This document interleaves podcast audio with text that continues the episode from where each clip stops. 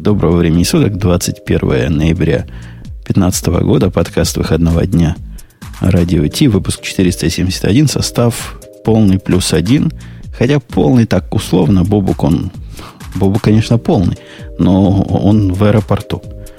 Будет появляться время от времени, а в виде плюс один, ну, можно сказать, что я привел мальчика.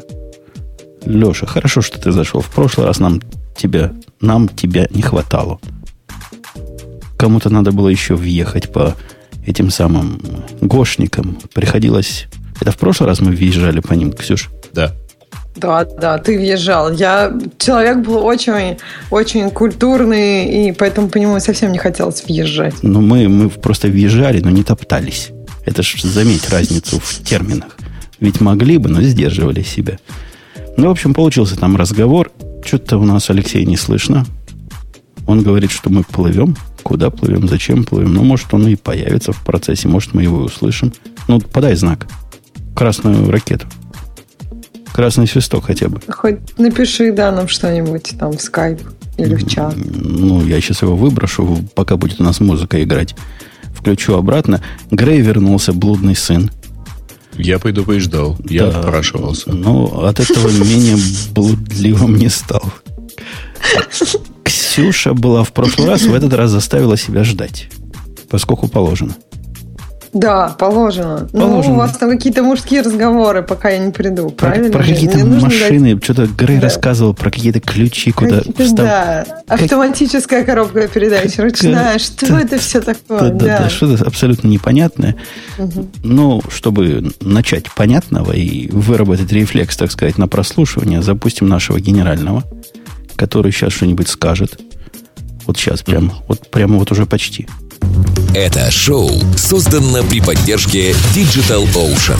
Digital Ocean – провайдер доступного облачного хостинга. Всего за 55 секунд и 5 долларов в месяц вы можете создать свой облачный сервер в одном из дата-центров, расположенных в Нью-Йорке, Сан-Франциско, Амстердаме и Сингапуре, и управлять им с помощью простой, интуитивно понятной панели управления или воспользоваться мощным мощным API.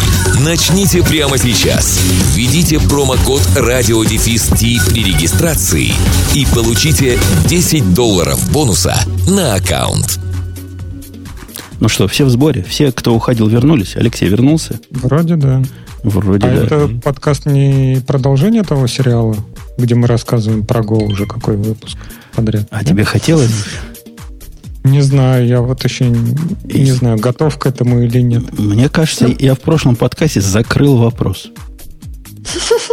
Ну, Просто ты, честно, каждый раз, когда каждый раз, когда Алексей приходит, мы говорим про Go. Просто это ты вызываешь эти разговоры. А без тебя мы не говорим. Без тебя не говорим. Почему я зря наехал? Как я зря наехал? Придется я, разговаривать. Я даже не наезжал. Ну, не, ну, я хотел это в комментариях написать, но так по большому счету ты человека пинал, типа, вот у меня есть библиотека, в которой надо сначала connection получать, потом там канал открывать, потом там еще что-то открывать, там типа RabbitMQ или Mongo, да, и почему вы не сделали так, что статуса ошибок нету одного такого, там, не знаю, статуса у меня не подключилось, и все, и он отваливался. А человек как бы вроде в непонятках, а почему это именно недостаток языка и почему именно ну, к нему идет этот вопрос, потому что ну, потому что получается... потому что чтобы не, выка... не выкапывать эту стюардессу еще раз, потому что другого способа там нет это сделать. У них это так делается везде, и они практически, ну ладно, не везде, есть альтернативные способы, как, как бы это обойти при помощи сохранения состояния в ошибке который, мне кажется, еще тот косяк и еще тот костыль. Но, в общем, все делают вот так. И самые так популярные нет. библиотеки сделаны именно так. Потому что ну, так у них так принято. Это получается то, что там, не знаю, какую-нибудь библиотеку там для Mongo, да, драйвер. В драйвере для Mongo, для Java, например, там, не знаю, открыть connection, открыть еще чего-то, открыть еще чего-то. И люди, которые писали вот этот э, драйвер для Go, для Mongo, они просто взяли в тупую, передрали Почему? Не похоже на драйвер. то. Там, там чувак, который, который пишет э, вот, вот конкретно для Не для Монги. Или для Монги, для Рэббита. Он вообще такой заскорузлый гошник. Я его блог даже читал. И если бы это был один случай, я бы с тобой согласился. Я сказал, да, ну, ну что, приставать есть в семье не без урода. Но любая относительно сложная библиотека там таким образом, с такими геморроями пользуется.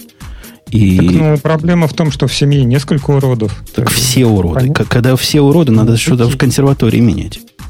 Ну, семья такая, что генетика. Ну, ну вот я про, про семью как раз и, и разговаривал, что, мол, может, что-то в консерватории не так. Если такой способ обработки ошибок вызывает вот такую немалую боль. Ладно, давайте на такие простые темы. У нас сегодня простые темы. Ксюша готовилась. К чему? Какую тему выбрать, Ксюша? Ну, первую давай выбирать. Какая самая большая технологическая новинка 2015 года? Я думаю, вы никогда не догадаетесь. Те, кто не читал темы, ваши варианты. Подскажу, это не Go. И ну, это даже не Docker. Тут все читали темы, я смотрю. Ну, какой кошмар. ну, в общем, как оказалось, это ховерборд. Причем, когда вы слышите ховерборд, вы можете подумать, что это из там назад в будущее или еще что-то. Нет, это вот такой недоделанный сегвей без палки, который такая платформочка, где есть движки у каждого колеса, которые можно управлять с пультика, я так понимаю. Или, э, ну, то есть управлять с пультика скоростью, а куда вы перемещаетесь, управляется равновесием. В общем, самая главная технологическая новинка. Что вы по этому поводу думаете? А кто-нибудь помнит, когда появился Segway? Ну, уже давно. И уже давно закончился. Как-то грустно сейчас лезть в Википедию и смотреть. Ну, давно это было, да, давно. Да, давненько. Но ну, он, он, по-моему, тоже какой-то год тоже там был прям Год самая крутейшая технология. Там, 2001. Мне не грустно ходить в Википедию, мне весело. 2001 года самая клевая технология Segway. Все теперь будут ходить на Segway. Никто не будет двигаться. Segway поработит все. Нам не нужны ни машины, ничего, ничего не... Нам ноги даже не нужны. Нам нужен только Segway. Но уже и тогда, еще тогда или уже тогда было понятно, что это некий загиб, потому что какой-то ценовой есть такой предел, куда обычные люди, ходящие на двух ногах, не полезут. Он сколько? 6-7 тысяч стоил? Ну, он стоил как мотоцикл настоящий или как не новый автомобиль. Посему и рынок его такой был очень специфический. И единственное место, где я его реально видел, где он распространялся вот как, как сильно, как пожар, это у полицейских какое-то время. Наши чикагские полицейские на нем ездили. Посмотрите, где теперь Чикаго. И где, и где теперь наши финансовые дела. Поют романсы наши финансы. Ну, с другой стороны, я видел в Амстердаме целую экскурсию на, сиг, э, на Сигвеях. Мне кажется, как раз 20 экскурсии, подряд. Экскурсии до сих пор водят, но это как, ну, как что-то такое, знаешь, особенно как экскурсии на лошадях. Ну, то есть они есть, это просто для фана. Интересно же, на Сигвеях. Но это не экскурсии, вообще такие как бы парки, что еще? Ну, в основном в Москве это Почему парк по городу тоже? Прокаты Сигвея. А, а. Ну, если говорить о Европе и Америке, по-моему, это не только в парках. То есть это может быть по всему, там, центру города, например. Ну, то есть это чуть быстрее, чем, ну, как бы, это быстрее, чем ногами, меньше устаешь, то есть можешь за, за то же время больше посмотреть. А у нас э, в зоопарке, у нас есть зоопарк тут рядом большой, они, видишь, в прошлом веке, они выдают э, машинки для гольфа, для такой экскурсии, и вот возят их за собой. Ну, в принципе, наверное, сравнимо стоит с. А Segway как-то приятнее было бы. Слушай, а ты думаешь, что если бы Segway стоил не так уж дорого, то он прямо распространился бы очень-очень широко? Ну, если, ну, есть, если, бы, он, если бы он стоил 600 долларов, то распространился бы очень широко. В 10 раз ну, меньше. 600. То есть, а если 2000? То есть, в 3 раза меньше, чем изначально. Ну, то есть, тоже, мне тоже кажется, 600 тоже какая-то совсем за... невыгодно. Тоже ну, то есть, запретительная цена какая-то. Ну, подожди, давай вернемся к этим хавербордам. Они ведь дешевые, я так понимаю.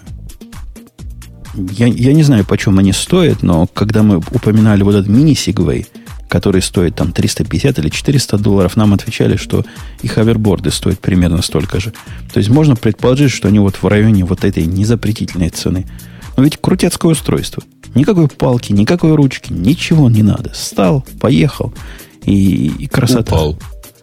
Почему упал? Оно на земле стоит. Как с него упасть? Низко стоишь. Колесики маленькие. Ну, с высоты роста. Ну, с высоты роста и так упасть можно. Вот я упал, ногу сломал с высоты роста, ну, так и без всякого хаверборда. Ну. Нет, ну почему? Там, мне кажется, с хаверборда... Смотри, учиться ходить ты учился достаточно долго, правильно? Ну, то есть, если ты столько же будешь учиться на хаверборде, ходить, там, ездить, это ты перестанешь падать. Но первое время ты будешь падать.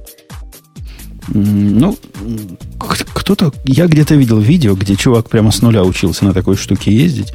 Говорит, за пять минут можно себя почувствовать комфортно. То есть вначале действительно как-то не по себе, а потом все в порядке. У разных людей абсолютно разные вот эти вот это вот время, когда они чувствуют себя комфортно. Ну, то есть... Ну, ладно, почувствуй через 15 минут себя комфортно. Через час почувствуешь себя комфортно. Ну, что? Ну, если я, я за час голову не разобью, пока я почувствую себя комфортно. Эм, я не думаю, что это главная проблема. Шлем поначалу, шлем на голову. Мне кажется, что проблема в таких девайсах, что, ну, я не знаю, то есть я не очень вижу его применение. То есть вы, вот каждый из вас видит его применение в своей обычной жизни. Он вообще-то, кстати, не очень легкий. То есть он там 20, короче, 12,5 килограмм. То есть пока ты не на нем, тащить его с собой не очень приятно, я бы сказала. Да, ну, я уже рассказывал несколько применений. От дома до вокзала доехать, потом от вокзала до работы доехать. Крутецкое применение, мне кажется, оно будет, если они пойдут в массу, если они действительно настолько хороши, как нам кажется, то это, это очень, очень и очень реальное применение. Ну, ну да, они стоят где-то там от 100 долларов до 1000 долларов. Ну, то есть, я так понимаю, что разных фирм. И, ну, мне кажется, тот, который за 100 долларов, я думаю, на нем он Будь, от, от первой же колдобины. Как китайский дрон летать. Ну, один, думаю, один да. раз и очень невысоко. И да, батарейки очевидно. сядут. Угу. Да, там же еще проблема с батарейками, то есть сколько он может проехать на одной зарядке. То есть я так понимаю, что там, ну вот в, то, в той статье, которая у нас в темах, там написано, что он 12 миль может проехать. Ну, то есть довольно много да, на одной зарядке. По-русски это почти 18 километров, наверное, да, где-то? Ну да, неплохо. Да. 12 миль, ну, почти 20. Он как-то складывается там посередине, или это такая здоровая бандура, которую таскать с собой надо? Я так понимаю, что второй вариант, потому что я не видела, чтобы он как-то во что-то меньше трансформировался. Ну, тут по ссылке есть, если вы пройдете, дорогие слушатели, 10 самых крутых. У них, оказывается, есть крутые, и есть целых 10 штук. Там, наверное, сможете найти детали. Складывается, не складывается. Никто из них не похож на того, кто складывается. Хотя, черт Я думаю, они бы, рекла... они бы рекламировали это, что вот они бы показывали, что человек на нем, и человек потом хоп-хоп сложил, и ему удобно. То есть никто даже не показывает с, эти... с этими штуками под мышками. Я думаю, очень некомфортно будет вот такую штуку таскать. То есть тебе нужен какой-то рюкзак отдельный. Ну и да, там... ни ручек, ничего, и она грязная, скорее всего, будет там. Да, то есть твой ноутбук, это будет совсем не важно, сколько он там, 13 или 15 дюймов, потому что эта штука весит намного, намного так тяжелее. Ты не таскаешь ее с собой, ты на ней едешь. В этом как бы смысл. Ее только ну, в поезд занести надо. Или там лужу перейти ногами, если она не умеет через лужу О, переходить. Вот с лужами, мне кажется, тоже будет проблема. Ну, потому что она, ну, я думаю, это, не это думаю, рынок она... для высокой проходимости. Устройства, значит, высоким клиренсом будут для высокой проходимости на ребристых который шинах. будет 50 килограмм весить, который ну, ты будешь тащить за собой, когда ты... Да, на Ну, понимаешь, что чем больше, как бы, чем более оно проходимо, тем тяжелее оно будет. Ну, то есть, Но это она такой даже трейд не столько проходима, а с, с точки зрения ты проедешь там пару раз по лужам, потом берешь эту штуку, и ты уже, считай, как в луже повалялся. Да ладно, эти все проблемы, вы просто пристаете к технологии, самой крутой технологии 2015 года, как пьяный до радио. Ну, придумает к ней ручку куда-нибудь такую отстегную. Придумает, как колесики складывать вовнутрь. И, и мыть прямо на ходу, да. Все можно придумать. Но правильно нам пишут, что, не, во-первых, не во всех странах снег бывает, по которому не проехать на этой штуке. Представляешь, я на этой штуке в Израиле мог бы только на ней ездить. в пределах большого Тель-Авива на ней практически куда угодно доехать можно. Он просто не такой большой. Да.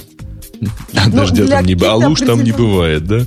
Нет, для определенных городов я согласна, что это очень классно будет работать. Еще это будет работать в каких-нибудь больших офисных или складских помещениях. Ну, то есть, если у тебя есть ангары, и тебе нужно по ним передвигаться, это удобно. Но там уже обычно есть какие-то механизированные средства передвижения, правильно? То есть, это, эта штука ничего принципиально не решает, мне кажется. Решает то, что это потребительский продукт, который каждый может купить и порадовать.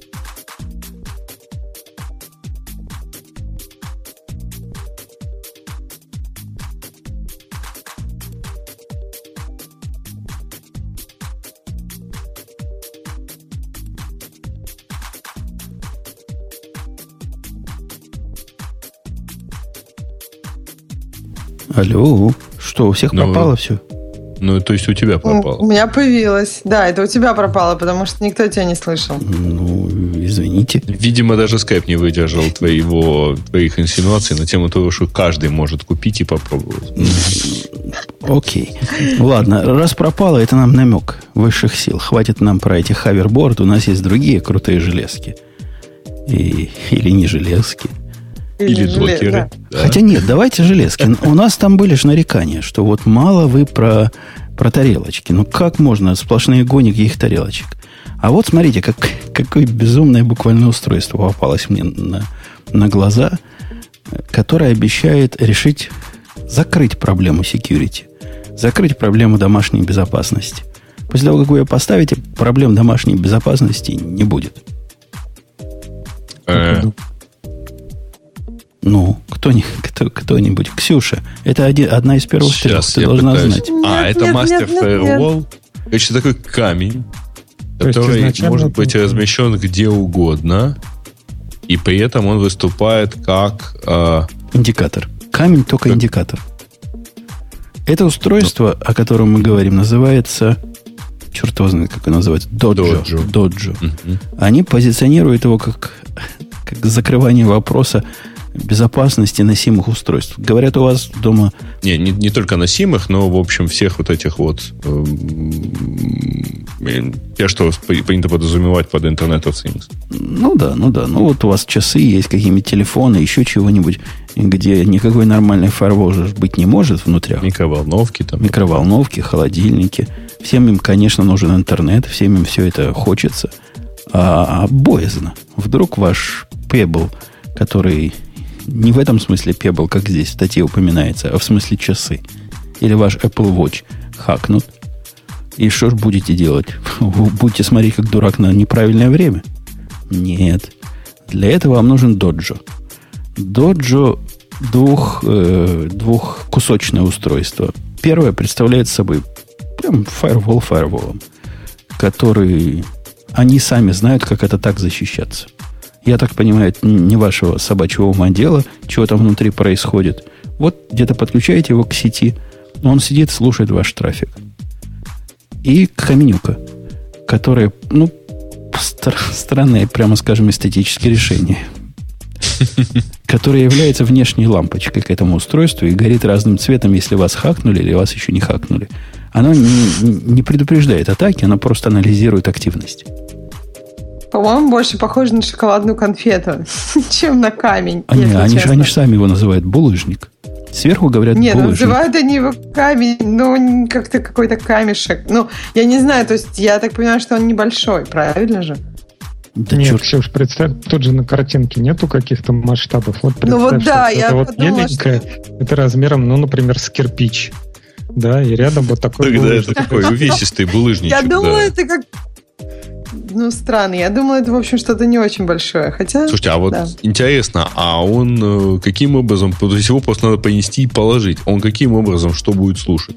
Не, его не полож... Его положить он умеет каким-то образом разговаривать со своей base station. Base station, я подозреваю, надо как-то подключить, чтобы он трафик м- м- Тут, умел тут ваш никак слушать. не написано. Тут написано, что может быть э, placed anywhere. А, и я, видимо, так догадываюсь, что поскольку все эти устройства все-таки не проводами соединяются, то он каким-то образом будет мониторить Wi-Fi и, может быть, даже Bluetooth. Ну, похоже на про Bluetooth, я прям сильно сомневаюсь, а про Wi-Fi, да, похоже, его надо настроить будет как-то сказать, как к твоему Wi-Fi подключиться. Base Station. Подключить к питанию. Поскольку как он без питания будет. И он будет где-то стоять в стороночке. А mm-hmm. камень ты положишь на главное место и будешь гостям показывать.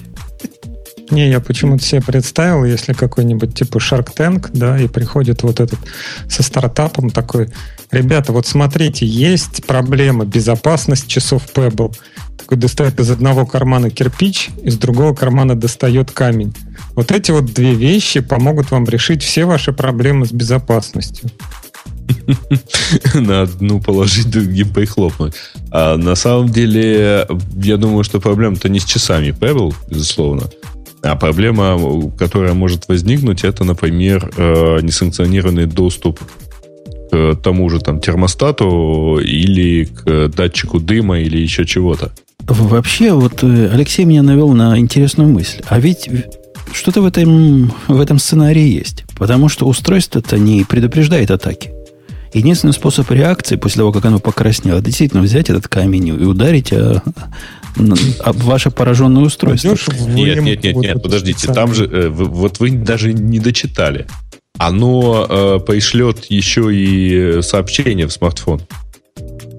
Ну, Уже ладно, написано, после, того, как, будут после потом... того, как я привык, что Хаммер мне имейлы присылает, то, что камень такой разноцветный присылает имейлы, меня уже не удивит. Так ну, а да. что, ну камень что пришлет? Вот вас хакнули в датчик дыма, и, и, и что? И все, и Нет, принимай что меры. вот вы зафикси, была зафиксирована такая-то вот... Ну, наверное, там есть какие-то способы блокировки каких-то очевидных вещей. А, или, например, э, там датчик дыма или, или там тот же термостат должен управляться вот с определенных адресов, а с внешнего, ну, кто-то постучался, не пустим. Вообще мой зюхель, который, который не, не в виде такая. камня, но в виде коробки такой, скучной коробки с лампочками, он как бы все это и так делает, без всякого камня. И мало того, что он предупреждает, он еще умеет э, принять меры. При этом он стоит 140 долларов, хотя, честно говоря, чтобы вот эту защиту купить, надо платить 200 долларов в месяц. Э, в год, простите. Купить лицензию на 200 долларов. Нет, 200 долларов купить, а ты что имеешь в виду? Ну, чтобы, к нему специальный а, чтобы защ... Зухель у тебя убил? Чтобы, чтобы Зухель умел защищаться от нестандартных атак. От а здесь то же он... самое, на самом деле. Тут здесь надо будет платить 8, э, от 8 до 10 долларов в месяц, а после первого года использования за ежемесячный сервис вот по, потому что они будут сами как-то его вот там настраивать и так далее. Ну, примерно похожая модель, хотя Зухель, конечно, не для простых людей, а это, видимо, для простой домохозяйки, которая считает, что каждый камень защитит ее микроволновку от атаки. Я вижу рынок ну, у этого безумного устройства. Безусловно, только надо все-таки пару домов э, по, по соседству затопить ложным срабатыванием пожарной сигнализации – вот. И тогда э, сразу пойдут в очередь становиться. Тогда, э, ну да, или там вызвать пожарную машину, чтобы она поехала и взяла деньги за ложный вызов. Вот, и, и тогда будет понятно, зачем это надо. Э, окей. И... Грей, какая дальше на тебя тема смотрит? Это все девочек, девочек, какая-то дискриминация. Ксюшу все к доске вызываю. Ну, есть печальная тема, которую, видимо, вот, жаль, нету, про то, что его любимый а, стриминговый сервер Рдио, закрывается. Рдио. Да, он с завтрашнего, с понедельника он все закрывается совсем-совсем. Вот. А вообще, а он это только, результат он, того, что его купили, на самом деле. Он не только говоришь, нет, там, там все сложнее. Его купили как э, э процедуру для того, чтобы его не банкротить. У него там серьезные финансовые проблемы до этого были. Какие-то сотни, 220 миллионов долгов. 220 миллионов, да. И, и при этом сервис... И 2 миллиона в месяц они теряли. Сервис-то хороший. Просто, просто ума не хватило построить бизнес-модель вокруг этого. Я не знаю, можно ли вообще построить бизнес вокруг этого. Он у Apple получается со своим радио. Но этим радио я пользовался. Он прям мне нравился. Пользовался до того, как э, появилось радио в э, iOS 9, по-моему, да, Music аппликации. С тех пор не пользуюсь. Может, все так, и поэтому мы все вместе его грохнули. Он подписочный? Да. Я за него платил. Я даже платил. У Там него две модели на самом деле. У него... Э, хотя они вот обещают э, сохранить. Э, у него еще есть рекламная модель. Реклам, рекламы там так много, что и она такая нудная, и такая одна и та же. Ну, голосовая реклама, аудиореклама, что прям хочется купить. Хочется купить, чтобы этого больше не слышать. Там через ну, каждое... Apple Music такая же же реклама, просто одно и то же и, и настолько неприятное по сравнению с музыкой, что прям хочется. Ты имеешь в виду на Beats One? А, я, я, а, я... Нет, я про нет, Если там... просто свое радио, ну, то есть вот нет, Apple... Нет там, нет там никакой рекламы. До, до бить, как нет рекламы? Тут а, нет, подожди, куча... Жень, ты путаешь с э, плей- плейлистами. Да я не путаю, у меня то, что называется My Radio, я себе а, ну настроил да. My Radio, ни разу ну, в вот жизни не э, слышал Apple, рекламу. Apple, то есть за, за мои деньги я плачу за эту... Ты, ты за него платишь а, вообще? ну за Apple Match, да, ты платишь? Ну да. Или... А, понятно, нет, если ты будешь платить, то нет, я и не платила за матч. Конечно, ты не будешь слушать рекламу, в этом же идея. Вот потому я, я и в Ардио платил. Надо проверить, чтобы они перестали с меня брать. Раз они, раз они говорят, так что они нам ваши деньги не нужны. Они перестали брать. Ну, оно ж мало ли что на заборе написано. Но вообще ситуация грустная, конечно. Приходит та самая ситуация, которую не любят вот эти либералы. Я слышал, в России сейчас тоже вот подобное происходит. Кто у нас из России? Леш, ты из России? Ну, мне за всех отдуваться. Дальнобойщики там у, вас по подобному поводу. Представь, были такие дальнобойщики, а тут появилось, появился но, новый этот самый, новый большой игрок, который хочет за дороги брать. Не совсем та ситуация, но, но в чем-то похоже. И вот Ардио тоже, как ваши дальнобойщики, выходит, не выходит на митинги, хотя могла бы устроить забастовку. Представляете, забастовка всех производителей, всех доставщиков радиоконтента – и стримингового контента в, в ваше устройство. Народ так бы содрогнулся. Сейчас мейджеры стали бабло брать или я что-то потерял?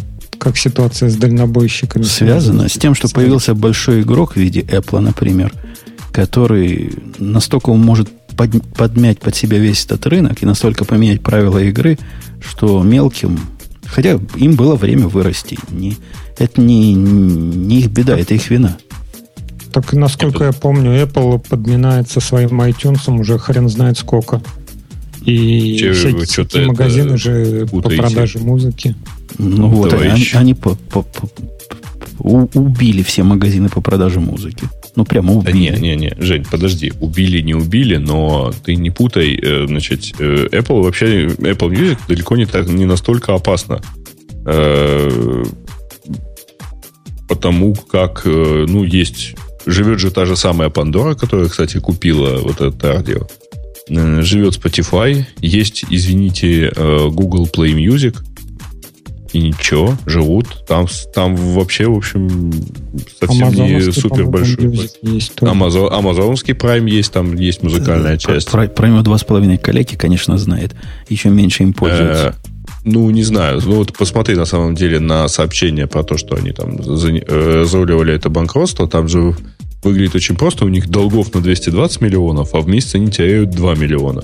Ну, то есть, вероятно, они не первые несколько месяцев э, теряют деньги. Точнее, видимо, они всегда теряли деньги, а Apple Music работает э, сколько? 5 месяцев? Извините. Да, но ты понимаешь, теперь появилась для инвесторов, которые раньше отдавали им деньги и говорили, ну, чуваки, когда-нибудь-то когда-нибудь вы станете крутыми, когда-нибудь вы захватите весь мир. Теперь у них появилось кислое выражение на лице. Они говорят другое. Говорят, ну да, вы уже два года теряете деньги, а теперь вряд ли вы их когда-то обратно заработаете. Влияет, влияет, э, влияет большие игроки на этот рынок. ничего с этим не поделать. Не, ну понятно, что они влияют, но их-то много. Мне Ты кажется, мне кажется, так, что и пришел пан... Apple и сейчас всех убрал. Нет, по-моему, ну нет. Ну да, а Apple, Spotify и и с э, Pandora, это, в принципе, три, там, насколько я понимаю, три больших игрока, которые остались на рынке, и то их, по-моему, слишком много. Должен остаться только один. Два должно остаться. Вот по моим прогнозам, два должно остаться. Так что готовьтесь похоронить либо Pandora, либо Spotify. Не, подожди, а Pandora и Spotify, они же до сих пор э, US-based ну, то есть, как бы По-моему, Spotify в Европу вышел, а Pandora так и осталась. Spotify же европейская Spotify вообще, вообще компания. компания. И да. они с Европы начали. Ну, вот. тем более, но Apple Music это же глобальная будет. Всех-всех-всех сразу. Куча. А, не конкуренты ну, какие-то. Строго говоря, ты, ты просто, э, понимаешь, Spotify недоступен бывшим СНГ официально, поэтому ну, это не означает, что он э, сильно проигрывает там, тому же Apple Music. Ну, а есть еще вообще... тизер, кстати говоря, немецкий, который совершенно европейский, и который тоже как-то прекрасно себя ощущает сейчас. А Азия? Азия не, не слушает музыку. Зачем Азии музыка? У них, у, них, у них большие телефоны, они в них смотрят. Ты когда-нибудь видел, чтобы в Индии э, слушали музыку? Нет, ее там танцуют. Точно. Большой телефон, он показывает телодвижение, и ты танцуешь. И, окей, в общем, можно по этому поводу погрустить. И давайте, закры, закрывая на сегодня тему гаджетов, последний на сегодня гаджет. Пос, ну, обещаю, последний. Те, кто гаджеты ненавидит. Это, это вот этот open... Э, open маршрутизатор, который обещает перевернуть с собой все. Кто выступит? Ксюша, а он в топе там был. Ты должна была готовиться.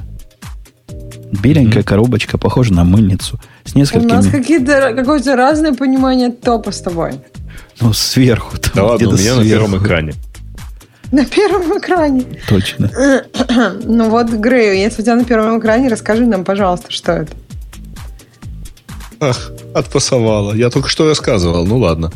Значит, э, это новость заключается в том, что идет сбор средств э, по финансированию производства нового домашнего маршрутизатора под названием Touris Omnia. Э, собирают на Indiegogo. Кстати говоря, э, средства уже собрали давно, там на 220% перевыполнили. Собирали 100 тысяч долларов. И фишка в том, что там э, на самом деле все-все-все открытое. Они уже сразу готовы опубликовать, так сказать. А, они уже сразу опубликовали схемы, они э, прошивают туда OpenVRT, такая известная штука по, для известная прошивка для роутера. А, нет, там поправлю тебе не то, что его прошивают. У них какое-то свое ответвление есть, которое называется Turis OS. Но на базе, да, этого самого Open, OpenWRT. Ну, слушай, они на, на самом деле на его базе э, есть масса прошивок э, к существующим э, маршрутизаторам, и поэтому это, ну, в том или ином Вы виде скажите, что все это на базе Linux сделано. А там и есть Linux, кстати. Да ладно. OpenVRT Linux? Да ты что? Ну, там какой-то микро, микро, ми, микро Linux внутри. Не, я к тому, что как бы какой смысл в таком новом маршрутизаторе, если уже дофига всяких там TP-линков и китайских там... Не, я тебе даже скажу больше. Linksys, по-моему, заявил где-то месяца два назад, что они делают свой флагманский маршрутизатор в версии с OpenWRT. Ребята, вот, вот эту самую версию плюс э, а, и, и любой из форков, на самом деле, типа томата э, и так далее и тому подобное, она пошивается, по-моему, ну, чуть ли не в любой роутер, исключая Apple. Ну, вообще все не так просто, Грей. Я тебе скажу, прямо совсем все не так просто, как тебе кажется. Во-первых, это не для обычных людей. Не всякий сможет его прошить. Во-вторых, надо точно знать, что ты делаешь. Прошивать это, это занятие не Слушай, такое простое, как видится. Извини, я этим занятием занимался, ну, так, много. Ну, и а, оно непростое вот. для людей, которым нужен раутер, который с разными фишками. Подожди, Мне люди, нап... которым Жень, нужен раутер, которым нужны фишки, это какие-то вот не, немножко не те люди. Э, то есть э, я, я, тебе, смешиваешь... я тебе пример приведу, Грей, дорогой ну. мой.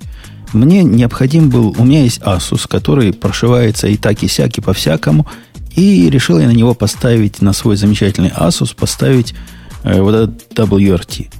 Чтобы найти нужную версию, это надо ходить по этим странным форумам. А зачем ты хочешь, захотел это поставить? А мне, когда я это ставил, мне нужен был OpenVPN, чтобы он поднимал канал автоматически. Тогда такой OpenVPN возможности в прошивке в базовой еще не было. Так вот, uh-huh. полтора-два назад было. Так вот, для mm-hmm. того, чтобы найти версию этого WRT правильную, это прямо непросто. После того, как ты ее поставишь, ты тоже удивишься. Я, я всего лишь хотел OpenVPN добавить, а тебе предлагают стать таким микроинженером этих самых OpenVRT раутеров. Ничего там такого страшного нет, конечно. Но процесс не для средних умов. Ну, Это раз. Нет, процесс, безусловно, вообще не для рядового юзера, который покупает себе домашний раутер. Более того, а, ну, правда, этому самому среднему юзеру и не нужно поднимать OpenVPN, ему не нужно много чего. И, в общем, он даже не задумывается о том, что у него есть прошивка в этом самом раутере. Вон мне Бургер а... говорит, что надо мерлиновскую версию ставить. Да, конечно, я ее и ставил. В, те, в то время, когда там не было много чего можно Много чего можно поставить. А я из таких сильно массовых вещей а, помню, а, которая действительно вот могла понадобиться обычному юзеру, а, у нас довольно много э, развивалось и продавалось э, роутеров, прошиваемых под тайже модемы. Ну, в России, видимо, тоже это направление как-то там работает, потому что берется тот же самый Asus или там D-Link, в него прошивается та или иная кастомная прошивка, и он начинает поддерживать в качестве вместо VLAN, он начинает поддерживать 3G или 4G роутер.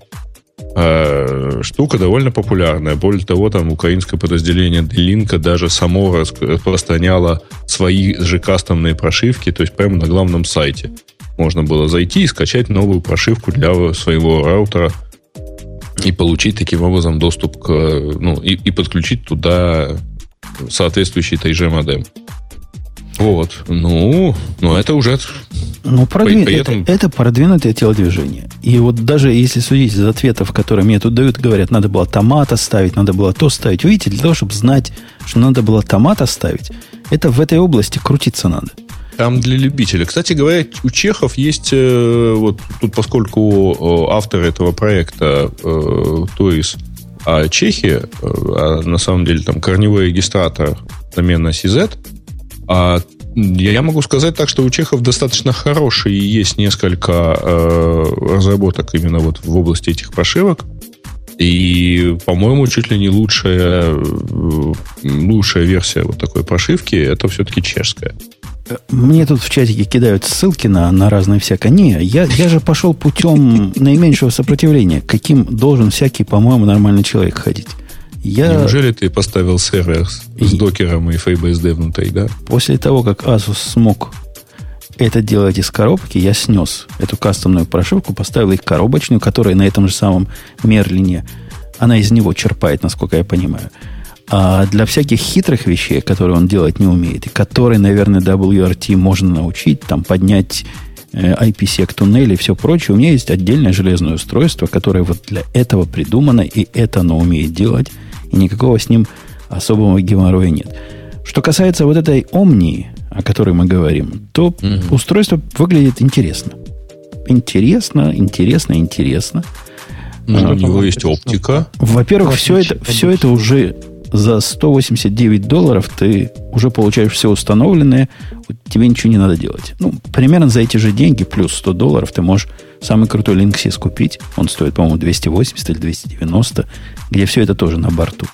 Но у этой есть такая концепция, я не очень понимаю, что это технически означает. Они это называют встроенное виртуальное окружение, которое позволяет запускать внутри там пользовательские приложения э, вне в зоне, которая или в кольце, или вне ядра, в общем, каким-то образом, что оно не влияет, э, они так утверждают, на работоспособность базовых функций. Не знаю, является ли это виртуальной машиной или каким-то видом контейнеров или еще чего-то. Я думаю, что это виртуальная машина. Ну, прямо глядя, глядя на характеристики этой балалайки, я сильно сомневаюсь, как много он может виртуальных машин запустить. И что одну, это будут за виртуальные машины? Одну, причем э, на базе ARM. Ну и, по-моему, вполне достаточно. Одно а приложение, что тебе, одно приложение там... хватит на все. Не, ну подожди, а что тебе там надо? Это домашний сервер. NFS-сервер, Samba-сервер, торрент-качалку. Я подозреваю, что он этого делать не будет. Там, там ты, конечно, можешь подключить внешний накопитель и сделать из него типа NASA, но э, ты очень сильно потом об этом пожалеешь. Не, они а... позиционируют, у них USB 3 выхода есть. Один, во всяком случае, есть точно. И говорят, можно из него сделать домашний NAS, и будет все прямо красота. Ну, нечеловеческая. Знаешь, по моему опыту я как-то сталкивался с такой э, штукой. Да, включите, так сказать, вот сюда э, внешний накопитель, и у вас будет сетевой диск э, просто висеть вот в Wi-Fi. Э, потом обнаруживается, что эта фигня не умеет копировать, э, например, с, с Wi-Fi прямо в, в жесткий диск. Он это все дело пускает через, через собственный процессор. И тут ты утыкаешься во все 400 МГц, которые у него на борту есть, этого процессора. Но ну, вот. вообще надо сказать, что с подобной проблемой вот Грей не бредит. Вам казалось бы, что он бредит, но на самом деле он не бредит. Со старыми раутерами Airport Extreme, которые могли быть типа тайм-машин, вот подобные проблемы были. С новыми нет такой проблемы. Вот прямо нет такой проблемы играть больше. То ли у них э, нет, процессоры... С Apple такой проблемы... Э, была, была. У меня была такая проблема. Да, как... не, ну, у меня тоже было, но как-то очень давно. Давно, А давно. вот с э, более дешевыми, типа тех же делинков, сплошь и рядом. Делинки покупают только лохи. Десять лет назад... Только лохи Делинк... покупали. Конечно. Те покупали. Все правильные пацаны покупали, что тогда было модно. Адоптер, слухи. ну, я думаю, что, Жень, я думаю, что у тебя фактически вот в этой э, фигне будет, кроме ну, кроме самого вот роутера, беспроводного и так далее, у тебя еще э, будет внутри такая почти Raspberry Pi. А то даже да помощнее. нет, помощнее, конечно. Но меня пугает совмещение... Не, ну просто у него же часть... Э, совмещение функций, мне кажется, нездоровым занятием. После того, как я разнес функциональность, собственно, раутинга Wi-Fi и такие базовые вещи в одной коробке, которая антеннами раздает все, у меня практически дома нет э, Wi-Fi раутера. У меня есть access point только и все. Мне кажется, они должны быть экспоинтами, а специализированное устройство, смотри, Зюхель выше – должны заниматься всем остальным. Ну, такое мое мнение построено исключительно на моем опыте. Конфигурация получается такая странненькая немножко, двух, двухходовая, но мне нравится. Э, окей.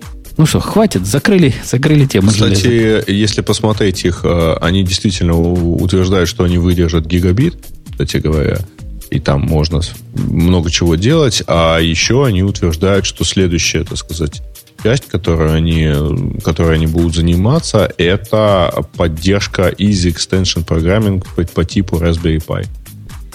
Так что вот. Okay. Кстати, стоить оно собирается 189 долларов или за Если 99 ты можешь получить только э, материнскую плату что, в принципе, неплохо. Прибил ее гвоздиками к шкафу внутри, и будет тебе... Ну да, что-то прикрутил в виде Wi-Fi антенн, да? И... Да, сам спроектировал Wi-Fi. Не, даже, я думаю, даже там не Wi-Fi антенны должны а, быть... Прода... Нет, нет, нет. Продаваться. Вот 90... опция за 99 долларов не включает в себя корпус, питание, антенны, а, Wi-Fi карты и кулер. Не включает. Пишет э, нам слушатель, что не хватает, не хватает количества портов. Количество портов можно за 9 долларов 99 центов увосьмерить. Но если был один, то можно сделать 8 при помощи какого-нибудь микросвича или еще чего-то. Или микрохаба. Это прям небольшая да проблема. ладно, у него вообще-то 5 гигабитных портов. Ну да. Не считая вановского. Ну да, ну кому-то не хватает. Кому-то, как всегда, не хватает. И, окей. Давайте на... Пудлер должен быть? А у всех современных вот этих мощных, которые они, люди жалуются, что они сильно гудят.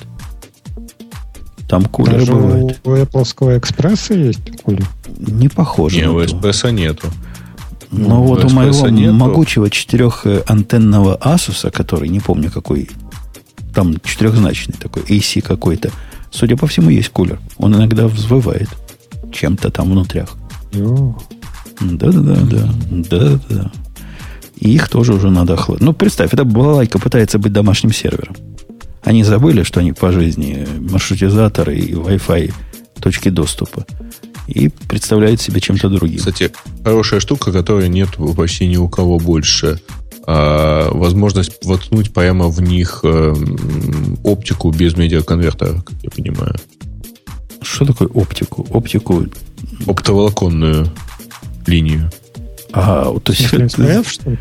Не, видимо, видимо, последнюю милю интернета оптоволоконного, да, ты имеешь Ну да.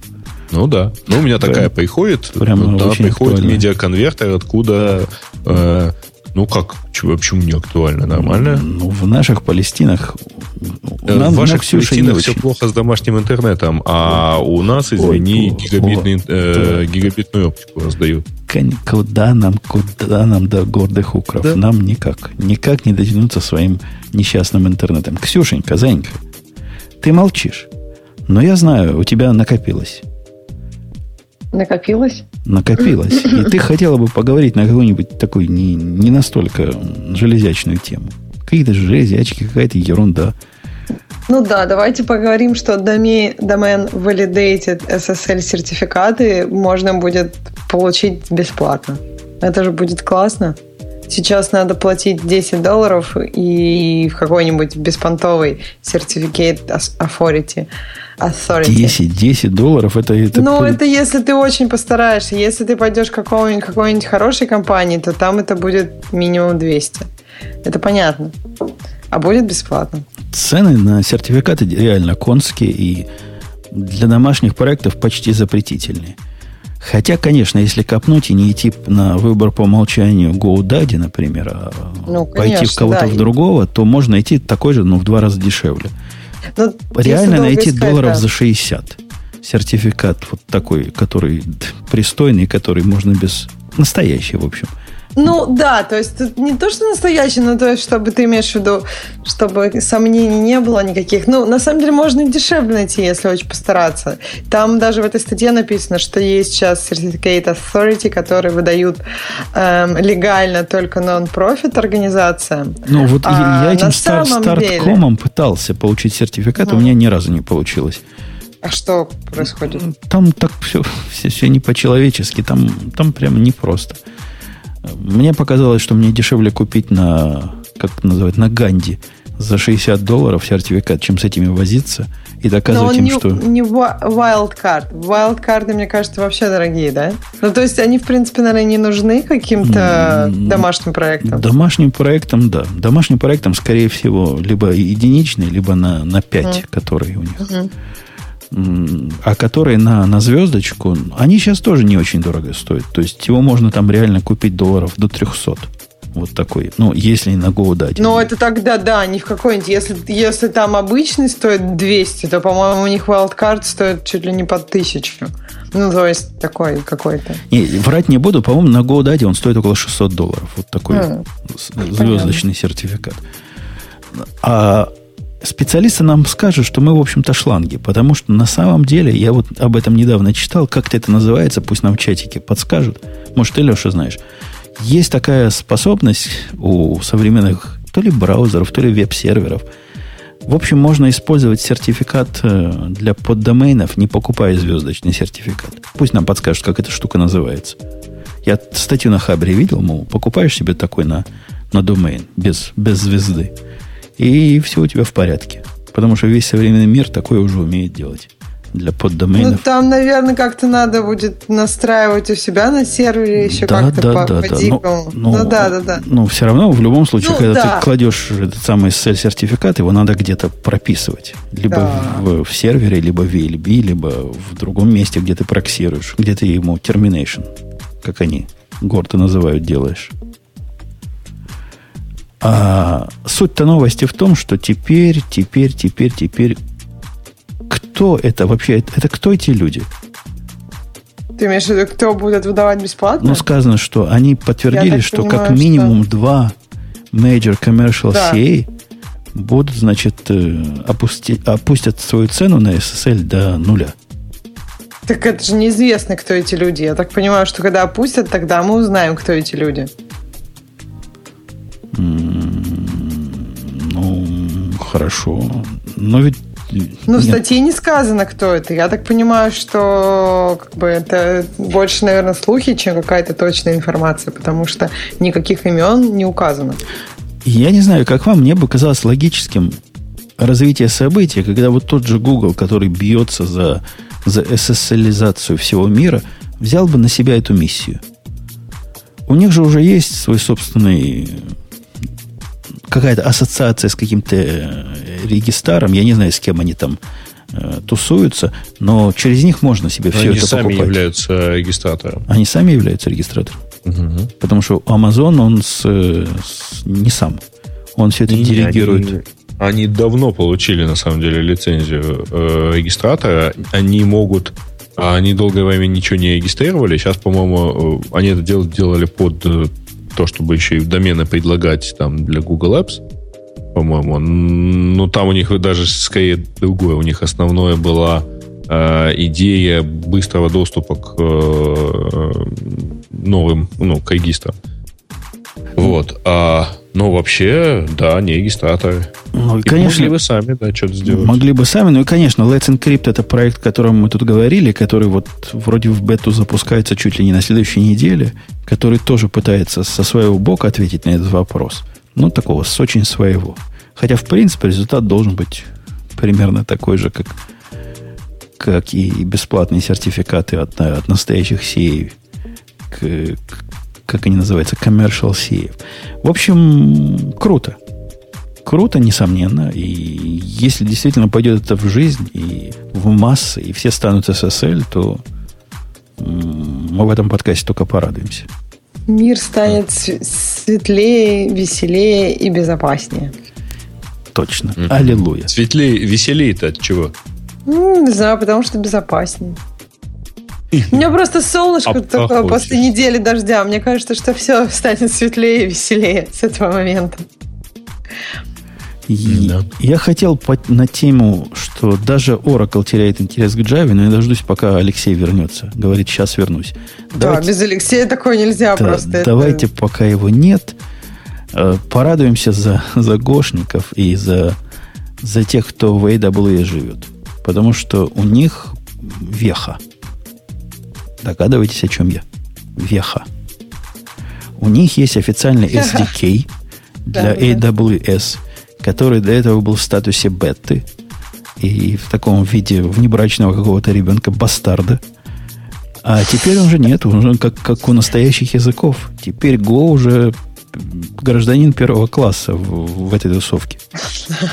А какие языки они сейчас поддерживают? То есть Go с кем в компании? Но там всегда был Java, всегда был Python. Из А, официальных. Java, Python. Окей. Java Python, я помню, был всегда, а по поводу остальных, вот теперь Go, по-моему, добавился. То есть Go становится мейнстримом, мейнстримом таким же, как Java и Python. Ну, я не знаю, мне кажется, это хорошо для Go, в общем-то. А у них такой есть- стрёмный API, и я вот им пользуюсь. У меня один из, один из проектов, который вот на этом API сделан, он, ну, то есть он не самый плохой. Я могу себе представить хуже. Для Java у них API совершенно чудовищным образом сделан. Они со временем его улучшают, но он, по большому счету, чудовищный. Очень многословный, и они заставляют много низкоуровневых вещей делать. Ну, возможно, такая концепция. Что касается Go, у них там какой-то, видимо, тот, кто пишет, он сильно-сильно Go повернутый. Но он там для того, чтобы передать строку вовнутрь чего-нибудь. Представляете, у вас есть запрос, который API, который ожидает строку. Ты, Ксюша, думаешь, ты можешь просто строку передать туда, да? А что, ее надо обернуть во А, что-то? Нет. У них есть специальный свой тип строки, который на самом деле является указателем на настоящую строку, то есть поинтером. Все строки туда поинтерами приходят, а у них, у них вот такая вот, вот такая вот концепция.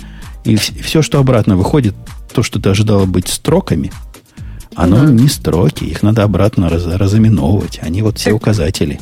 Они автоматически, ну, то есть ты должен что-то сделать, ты должен взять указатель от этой строки, и, чтобы передать его? Или он сам это делает? То есть Ну, когда ты вызываешь кого-то и пытаешься в это засунуть строку, а, А, там, а ну там их конкретный тип, который просто является указателем на строку. Видимо, идея в том, что когда-нибудь в далеком будущем вдруг в это место они не строку захотят, а что-то другое, какую-то более сложную структуру, вот они под это дело... Мне кажется, это бредом полнейшим. Если у тебя есть какой-нибудь, я не знаю, instance ID, который по жизни i минус какая-то такая белиберда и является строкой по определению, Зачем его оборачивать во что-то, я не очень понимаю. Ну, они тут придумали Мне свои кажется, уровни как раз абстракции. Ты теряешь, э, ну, как бы, type safety тут, потому что если ты, ну, то есть указатель же как раз может быть на другую структуру, правильно? То есть ты можешь туда передать, по идее, указатель на какие-нибудь невалидные данные. Не-не, там надо передать Это указатель на строку. AWS. String. Такой у них особый тип, который А. реализован, ну, это детали реализации. Собственно, Ну не смотри, важно. то есть если да, передашь указатель на что-то другое, они это поймут. Работать не будет. Не Раб- даст скомпилировать. Такой не А, скомпилируется. вот, вот, то есть работать-то понятно. То есть вопрос, когда ты узнаешь эту ошибку во время компиляции или во время рантайма. Если во время компиляции, it's окей. Ну, мне кажется, не, ну, нормально. В чем проблема? Ну, противно. В том месте, где, где в Java я передаю строку, получаю строку и не забочусь ни о чем, тут мне надо делать ее разыменование. Дополнительные действия, да. Разыменование все Ну, время помнить. Думают, что засунут какой-нибудь JSON потом туда или что-нибудь такое, Ну, который автоматически будет парситься. возможно, в этом мысли, хотя мне кажется, это оверинжиниринг, поскольку ну, я с трудом представляю себе, что их ID, которые являются строками сейчас, когда-нибудь станут чем-то другим. То есть это сломает настолько совместимость со всем на свете, что такое трудно себе представить. Ну, какой-нибудь композит ID. Там, не знаю, строчка, айдишник, как лонг или еще что-нибудь. Мужики сомневаются. А- они в этом смысле, как Java, они не могут вот такие шокирующие изменения себе позволить. Слишком много вокруг всего завязано, вокруг этой экосистемы. У них сейчас большой дил, прямо, прям вообще big, буквально дил. Меняется размер ID. Он, не помню, сколько был раньше, но теперь он станет больше, потому что в то, что было раньше, уже не влазит. Размер ID. ID чего? ID инстанса. У каждого инстанса есть ID какой-то, когда он создается уникальный. И Ну, он, сколько? там Ну, сколько-то символов было, я не помню, сколько было. 10, 8, да. 10, 8, что такое, какое-то количество. А теперь их станет больше, мол, они всех предупреждают, присылают имейлы, мол, готовьтесь, готовьтесь. Это реально немалое дело. Вдруг у кого-то разбор строки там стоит с фиксированным размером. То есть изначально кто-то затачивается на то, что имя инстанса будет фиксированного размера. Начинаться с i Да, да, видимо, есть такие люди, да. Да, я могу себе представить. Оно все эти годы так было, но разумно предположить, что так будет всегда. Кому-то. Кому-то разумно предположить, что так будет. Тот, кто недолго живет. В общем, поздравляем мы гошников с тем, что у них есть официальная стабильная версия 1.0. Красота. С этим можно работать. Хотя, хотя, конечно, не очень приятно. В питоновской версии SDK гораздо такая более, э, более динамическая на ощупь. AWS, э, гошная версия AWS все-таки как джавовская ощущается, несмотря на то, что они пытаются косить. Как, мы как питон. Нет, джавовская там она такая прям просто обертка на, над рестом. То есть считай, как будто ты рестов дергаешь, да, но только просто используешь джавовские какие-то Ну да, я жаловался, что она очень низкоуровневая. Ну, и, и, и Go, оно точно такое же, как там. Как твоя проблема, что надо создавать сначала connection, потом надо создавать, открывать канал, потом еще чего-то надо делать, потом уже только посылать запрос. Надо признать, что с гошной реализацией работать приятнее. Потому что, например, представляешь, у тебя есть какой-то запрос, например, describe instances. Чего этот запрос тебе может вернуть обратно в Java? Map, key values, правильно? А внутри какой-то другой еще map, key values. И, и, собственно, это все... Во что еще можно JSON представить на низком уровне? Вот в эту балалайку и можно. У них же как-то это по-человечески сделано. У них возвращается из этого запроса структура с инициализированными полями. То есть это не просто какой-то key value, где что возьмешь, то и молодец. И потом разбирайся, чего ты взял. А нет, ну, прям настоящая э, отмаршиленная обратно структура. То есть они в этом смысле более высокоуровневые, чем джавовская имплементация. Хотя, может, я решу с точки зрения джавовской. Я на джавовскую уже не смотрел года полтора пристально. Черт его Ну, знает. странно, мэпы в property бина как-то не такой широкий science, чтобы это сделать. Странно, почему нет. Чтобы object, object mapper не наложить какой-то сверху, ну, не знаю. Ну, да. Я помню, я ругался в свое время, что у них dependency на какой-то старый JSON. Может, они где-то и накладывают. Черт его знает. Не, врать не Ой, буду. Такой набор dependency, учитывая этот Apache HTTP клиент, и еще учитывая, что они этот Apache HTTP клиент как-то там патчат, еще там что-то конфигурят его особенно, там там с депенденциями вот как раз SDK AWS прям вообще жизнь, жизнь, жизнь. Вообще, да, до того, как появился boot, который прописывает, э, Spring Boot, который прописывает жестко, какие dependencies с чем работают, что, в принципе, большой дел. Всегда была проблема, как подобрать правильный наборчик, который бы не поломал бы весь мир для AWS. И вот эти Maven POM файлы, в которых там exclude, exclude, exclude, а тут include, include, include внутри чего-то. Это, это было, конечно, страшное дело. И такая особая, особая наука, особая ноу-хау. А почему было? Ну, потому что сейчас, когда ты в буте подключаешь какой-нибудь что-то там .cloud, что-то еще чего-то, а, а бот уже умеет все это знать про AWS. Он знает, какие библиотеки, какие dependency нужны, и какие вместе будут со всем остальным, что в буте прописано работать. Он это за тебя делает.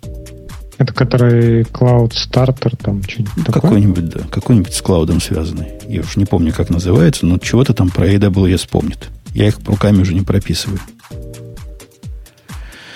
Эй, окей. Мы без тебя не хотели обсуждать, Леш, тему. Она нам Бобук вернется вообще сегодня? Или у него там на границе обшмонали? Может, его выпускать не хотят?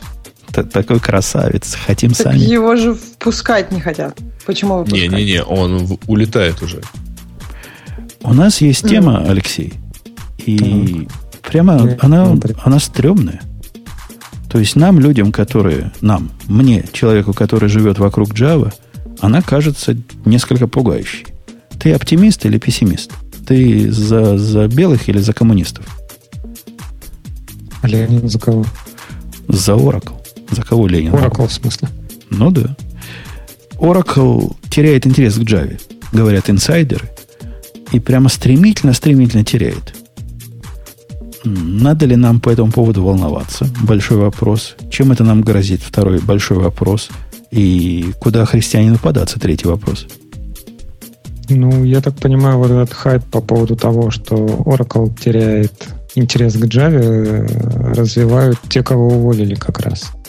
Они теперь говорят, нас уволили, и Oracle теряет интерес к Java, но проблема в том, что эти люди, которые сидели, это... Ну, они, подожди, это же не люди были пальцем Лишний сделаны. планктон. Это были и евангелисты. То есть евангелисты, люди, которые, вот как Петя, к нам приходили, или могли прямо заученными ответами доказать в два счета, почему Java рулит, а все ваши Go это просто срамота ходячая. Ну, в твоей квалификации это бездельники. Ну, да. Это бездельники. Но в Oracle половина, я так подозреваю, таких. Почему с этих надо начинать? За, за что этим бездельникам такие привилегии? Ну, с кого-то надо начинать. Там, не знаю, была стопка резюме, да, вот половина нам не, нужны, не нужны неудачники. Вот Java евангелистов теперь покоцали. Но ну, кроме Java том... евангелистов, там же не только Java евангелисты страдают. Эти самые инсайдеры, не знаю, те, которых прогнали или которые тихо из-под полы, они пишут приводят тут официальное письмо, я не помню, в этой статье или в другой, где-то было какого-то их начальника большого, что, мол, э, направление разработки Java нам уже прям неинтересно. Нам надо его как-то спускать на тормозах потихонечку. Это устаревшая для нас область, где можно копать деньги. Наша, значит, новая область – это облака, и мы туда всех загоним. И вот облака будет нашим источником дохода. А Java – это э, не, фигня. Ну, учитывая, что они продвигают, как он там, Oracle Java in Cloud, да, и списывать Java в, в рамках этой инициативы, ну, как-то странно звучит и, и стрёмно. Я не знаю, вот такие письма, они насколько подлинные или нет, да, ну, а то, что там какой-то менеджер, там, не знаю, который полотер или завхоз такой пишет, а что-то нам не надо Java, ну, ну и фиг с ним. Это же не Эллисон писал, типа, что-то нам Java не интересно, давайте мы теперь клауд будем двигать. Ты, я вижу, оптимистично на это смотришь. Ты считаешь, никуда она не денется. Ну, собственно, как бы это основной актив, который купил э, Oracle вместе с Саном. И я не думаю, что он куда-то денется. То, что сейчас оптимизируют э, персонал, который связан с этой Java. Собственно, это было понятно еще с того момента, как купили. Они там остались более-менее, да, сидели. Ну, окей, они пришли вместе с Саном, но время пришло от них избавиться, потому что, собственно, э, Java и так э, номер один на рынке, да, и такого, чтобы люди ездили по конференциям и рассказывали, насколько Java крутая, ну, собственно, Зачем это делать? Они и так номер один. Все, все знают, что такое Java. Зачем ездить и рассказывать? Есть там сейлы, которые делают какие-то конкретные проекты. Ну, ну и нормально. А такой набор евангелистов, он нужен для стартапа, который надо продвигать там какие-то свои технологии. Ну, да вот смотри, все-таки есть какие-то источники для волнения. Мы наблюдаем некие, совершенно явно, по-моему, все мы наблюдаем их потеря интереса к тому, что раньше было на коне, а именно Enterprise Edition. Правильно? JE, ну, его в приличном обществе уже не поминают, и они сами о нем мало говорят. И со всех сторон и сам Oracle, по-моему, в своем э, своей этой reference implementation уже рассказывает, как вокруг этой балайки построить микросервисы, что, ну, в общем, убивает идею Java EE как сути. То есть с Java EE вот этот закат происходит. Согласен? Происходит. Просто вот если Но... Ну, кто-то ставил на Java E как на долгого коня и вкладывался именно в это, какие-нибудь кровавые интерпрайзы, то они уже по этому поводу волнуются довольно давно. Ну, тут, понимаешь, как бы такая ситуация. А может быть, это они, наоборот, оседлали тренд, да? То есть Java EE, ну, у нее были истории, скажем так, Э, падения и подъема. То есть не было такого, что она вот росла, росла, росла всегда. Где-то там, не помню, версии третьей, да, она немного сдала, никому не была нужна, потом выпустили новую версию, и вот она там, application сервера пошли, и какое-то время они вместе со Spring даже на равных как-то там конкурировали, да, и у человека который начинал какой-то проект, у него реально был вопрос, да, начинать на Spring или на Java Enterprise Edition. Сейчас, мне кажется, у людей, которые пишут на Java, даже не возникает вопроса взять Enterprise Edition или на Spring написать новое приложение. Я не знаю, у тебя возникало какое, когда-нибудь желание попробовать Enterprise Edition сейчас? Ну, из Enterprise, из этой спецификации, ну, чтобы слушатели понимали, Enterprise Edition это типа спецификации. А для нее есть разные реализации. Я всегда использовал, я думаю, как все, очень э, такую маленькую, мелкую имплементацию, которая исключительно веб-контейнер умеет делать. Смотри, Tomcat и Jetty, но никогда полный JE, J2E, тогда это называлось, не использовал. Ну вот, собственно, и Oracle решил как бы сконцен... так посмотрели на то, что происходит, посмотрели, куда движутся разработчики сейчас, да, и они решили как бы так присесть, скон... сконцентрироваться, сгруппироваться немного. Ну, ладно, что мы пихаем этот Enterprise Edition всем, никому он не нужен, да? А я, я Enterprise мы... Edition упомянул к тому, что твой довод о том, что это главный актив, который не купили у Сана, и поэтому они его будут развивать до конца своих дней – он в этом смысле блекнет. Потому что JE, а именно WebLogic, который они купили у, у кого-то там, у BIA System, да, тоже был единственный актив, который не купили. Особого развития в этой стороне не наблюдается, а скорее наоборот. Я себе могу представить, вот без всяких апокалиптических предположений, что подобная судьба может и Java ждать. Java, которая SE, то есть Core Java – может дать такая судьба. И эта судьба еще страшнее в том смысле, что Java-то такой условно открытый продукт. Он же не, нельзя сказать, что это open source, мы его допилим и будем дальше жить. Потому это что после на... Да, да, да. А Android против Java, ты не помнишь этой мансы? Он такой ну, открытый, только не, не совсем открытый. Попробуй ну, реализовать ну, свой std-lib и узнаешь в суде, что ты был неправ.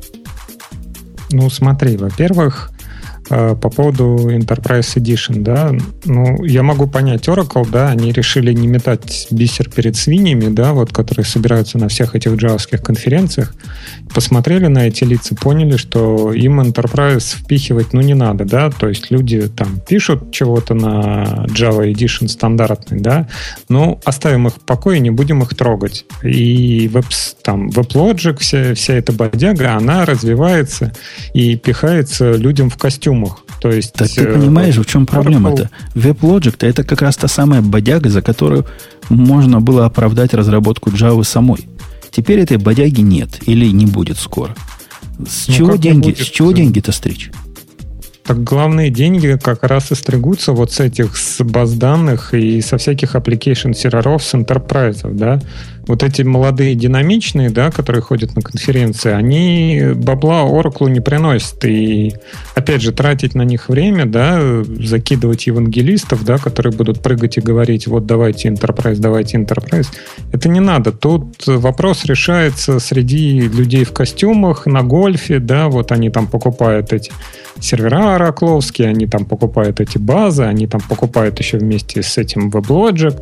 И вот тут вот он внедряется. И для этих людей как бы евангелисты какие-то не нужны, нужны Sales. продажники. Сейлсы нужны.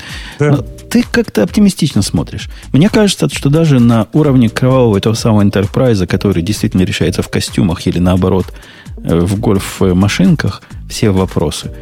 По-моему, даже среди них они видят некое угасание интереса. Потому что, ну, какая бы малая роль технологических людей не была, но она же не нулевая. И оно капля камень точит. И эти люди говорят, да господи, окститесь, какой Java E, какой WebLogic, окститесь, давайте сделаем, как весь современный мир последние 15 лет делает. И если оно действительно так, я не знаю их статистики продаж, если действительно на WebLogic они смотрят как на умирающий источник доходов, нам есть причина волноваться за судьбу Java. Я, ведь у Oracle нет никаких сантиментов особых. Они могут спокойно закрыть направление, которое не прибыльное. И я вполне себе могу представить, что через месяц они скажут, да, чуваки, Java 1.8 мы морозим, отдаем в комьюнити, поддерживаете, наши патенты запрещают вам альтернативную реализацию. Ну вот, вот, вот, закончили. Все, давайте. Живите дальше. Ну, У нас другие интересы. Сейчас под э, вот этим зонтиком OpenJDK собрали всякие IBM, там, не знаю, Microsoft даже, Google, которые все вместе пилят вот этот OpenJDK и что-то делают, да. И даже если они скажут, что нет, ребят, мы ничего не будем делать, да, то эти люди продолжат э, пилить вот этот GPL код, да, и никуда JDK не денется. Ну, окей, да, там, допустим, уйдут вот эти оракловые коммитеры все. Да, вот все, все люди, которые разрабатывали JDK, вот они все уйдут. Так останутся там, не знаю, гугловые, IBM, все, которые собрались под, э, в рамках этого проекта. Ну, я, я, собственно, не волнуюсь о, о, о, о судьбе JVM. Мне не кажется, что JVM куда-то денется. Мне кажется, что Java, как, э, вот, как Java, как язык, который бежит поверх JVM, вот он может э, закончиться. А Мне это видится реальной угрозой. Ну, закончится, в смысле, он закончит свое развитие. И мы никогда можем не увидеть Java 9, Java 10 и всякие новые штуки. А будет у нас выбор либо сидеть на нем всю оставшуюся жизнь, на том, что есть. Потому что вряд ли он пропадет. Он, он есть, он уже есть. Либо, либо переходить на нечто другое. А на что мы другое перейдем? Ну, у нас был такой как бы период. У нас, как разработчиков Java, у нас был такой период перехода 4, 5, 6, наверное. То есть вот эти несколько лет, когда никак ничего не развивалось, никак ничего не делалось. Ну, и при этом количество Java-разработчиков только росло, зарплаты их только росли, и, и все было удивительно. Все танцуем и пьем. Да? Почему даже если сейчас все обрубится, почему как бы все остановится? Java находится в каком-то таком состоянии, да, или язык находится в каком-то таком убогом состоянии, что сам по себе он не может существовать? Ну, какое-то время он, конечно, может существовать какое-то долгое время. Мы вот те самые переходы с 5.6 до перехода на 7, Java 7, это же был действительно ужас и кошмар. Последние годы Сана это было, ну, вообще прямо атас-атас. Да, мы выжили. Но если эта балайка официально закроется, если нам завтра скажут Java 8 все, конец, то вот те самые чуваки в костюмах начнут э, волноваться за будущее, которые планируют на 35 лет вперед. Они скажут, как мы через 35 лет? Ну, окей, ну хорошо, да, там, не знаю, ты считаешь, что ты не сможешь освоить какой-то свой язык, вернее, какой-то новый язык, да, или что, ну, даже если я Java пропадет, да. Ну, так вот нет, про- проблема-то в том, что Java настолько сейчас занимает этот рынок языков по поводу JVM, что на ее фоне конкурентные языки, альтернативные языки, ну, их, во-первых, их по пальцам посчитать можно. Кто у нас есть? Scala, э, Clojure, Kotlin. Все, да? Кто еще из известных? Не помню, по, поверх JVM бежит. На базе JVM? Да, или нет, не помню. Ну, наверняка есть какие-то хитрые. Я вот смотрел лекцию про реализацию любимого Ксюши Хаскеля поверх JVM. То есть бывает и извращение. Но ничего такого, что официально принято в нашей программистской тусовке, как вот тот самый преемник, Groovy еще есть, преемник Java, у нас, у нас нет. У нас ситуация... Нет, а почему ты видишь свое будущее только внутри JVM? Я бы, честно говоря, если двигался вперед, да, вот, допустим, мы сейчас сидим, как, э, там, не знаю, 30 лет назад программисты на Коболе сидели там, ой, а что это такое, там, скоро Кобол умрет, там, туда-сюда, куда бы нам идти. Ну, и мы пошли бы там, не знаю, на Go, на Rust, да, вместо C, почему бы нет? Окей, тогда тебе, ладно, ты не хочешь, ты говоришь, забросим все это дело, забудем о наших спрингах, Начнем все с чистого листа, начнем все сначала. С какого начала ты сегодня начнешь? Вот какое mm-hmm. начало человека, который пишет, вот, который привык писать программы на Java, куда все эти люди пойдут? На Go? Да не смешите мои тапочки. На Rust? Еще менее вероятно. Куда? Куда? Куда еще идти? На C++? Ну, я вас умоляю. Это прямо реально, реально явная угроза, как назывался один фильм. C-Sharp. C-Sharp, но там же кровавый Microsoft, который, конечно, пытается сделать этот C-Sharp менее кровавым. Это, кстати, хорошее время этим заниматься. Это да, это возможно. .NET, который у них становится открытым более-менее и доступным в каком-то виде. Но все равно это Microsoft. Это, это прямо стрёмно. У Microsoft история убивания продуктов еще более шокирующий, чем у альтернативных компаний. Так что у нас, у нас есть проблема. Хотите ну, вы признать ее или нет. На Node.js... Я бы, честно говоря, подождал бы, пока для какого-нибудь Go или Rust появится что-то типа Spring. То есть такой слой, да, middleware, на котором можно будет писать что-то на уровне бизнес-логики, скажем так. Ну, в некоторых языках, опять же, я смотрю на Go, идеология говорит о том, что нам такие монстры не нужны. Их идеология говорит о том, что нашел себе библиотечку малую, подключил, а еще лучше не подключай, а делай все сам. Там я не вижу вообще никаких перспектив появления нечто такого, который такой станет стандартом де-факто для индустрии. Поэтому особых бы надежд я не, не, не возлагал. Про Node.js я мало чего знаю, но когда его ставишь, каждый раз удивляешься тому количеству чего, всяк, всякой левизны, которая эта штука выкачивает. Но не питон же. Ну, у нас проблема. У нас реальная проблема. Если, ну, смотри, если, если развитие пойдет в эту сторону. Можно двигаться, например, в сторону каких-нибудь э, типа TypeScript, Dart или тому подобных. То да, есть Dart уже скорее, скорее, скорее мертв, чем жив. TypeScript, но писать server-side на, на разном таком, ну, я не зря Node.js упомянул. Это какая-то большая революция в головах. Так, мы сейчас говорим про написание сервер-сайда. Какого рода сервер-сайда? Если надо, например, бизнес-логику написать, да, там, не знаю, создать юзера с полями first name, last name и сохранить его в базу, то подойдет как раз какой-нибудь такой вот типа TypeScript или там, не знаю, Dart или что-нибудь такое вполне подойдет. Если ты говоришь про серверный код, который на уровне там, обработки пакетов типа Netty, да, то понятно, что подойдет что-то вроде Go или Rust. Да нет, ну. не такой. Я, я про нормальный серверный код говорю. Серверный код, который крут всякие приложения делает, это такой очень узкий случай евангелистов какого-нибудь э, Node.js. По жизни-то серверный код гораздо больше делает. Вот в обычных приложениях, которые чего-то на вебе показывают. Он какие-то вещи считает, чего-то там анализирует, чего-то с чем-то сравнивает. Какой-то... Ну, что, мне тебе рассказывают, что на серверной части больше, чем просто заполнить поле и показать делается. Заполнить и показать это, это последнее дело, это ерунда.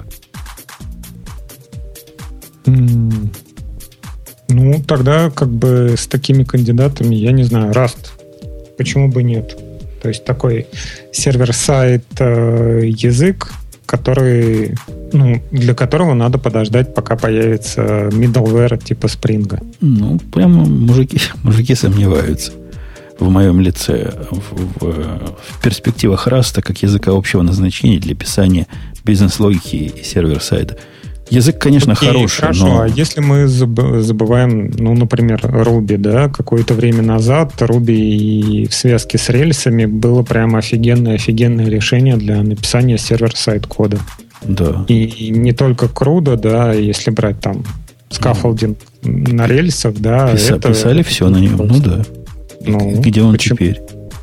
Ну, а почему мы не можем к этому вернуться? Ну, потому что это ужас, кошмар, страх и и Израиль. И в результате всякий, кто пишет сервер-сайт на Ruby, пытается, как только он получил больше одного пользователя, сделать его на чем-то, что не Ruby.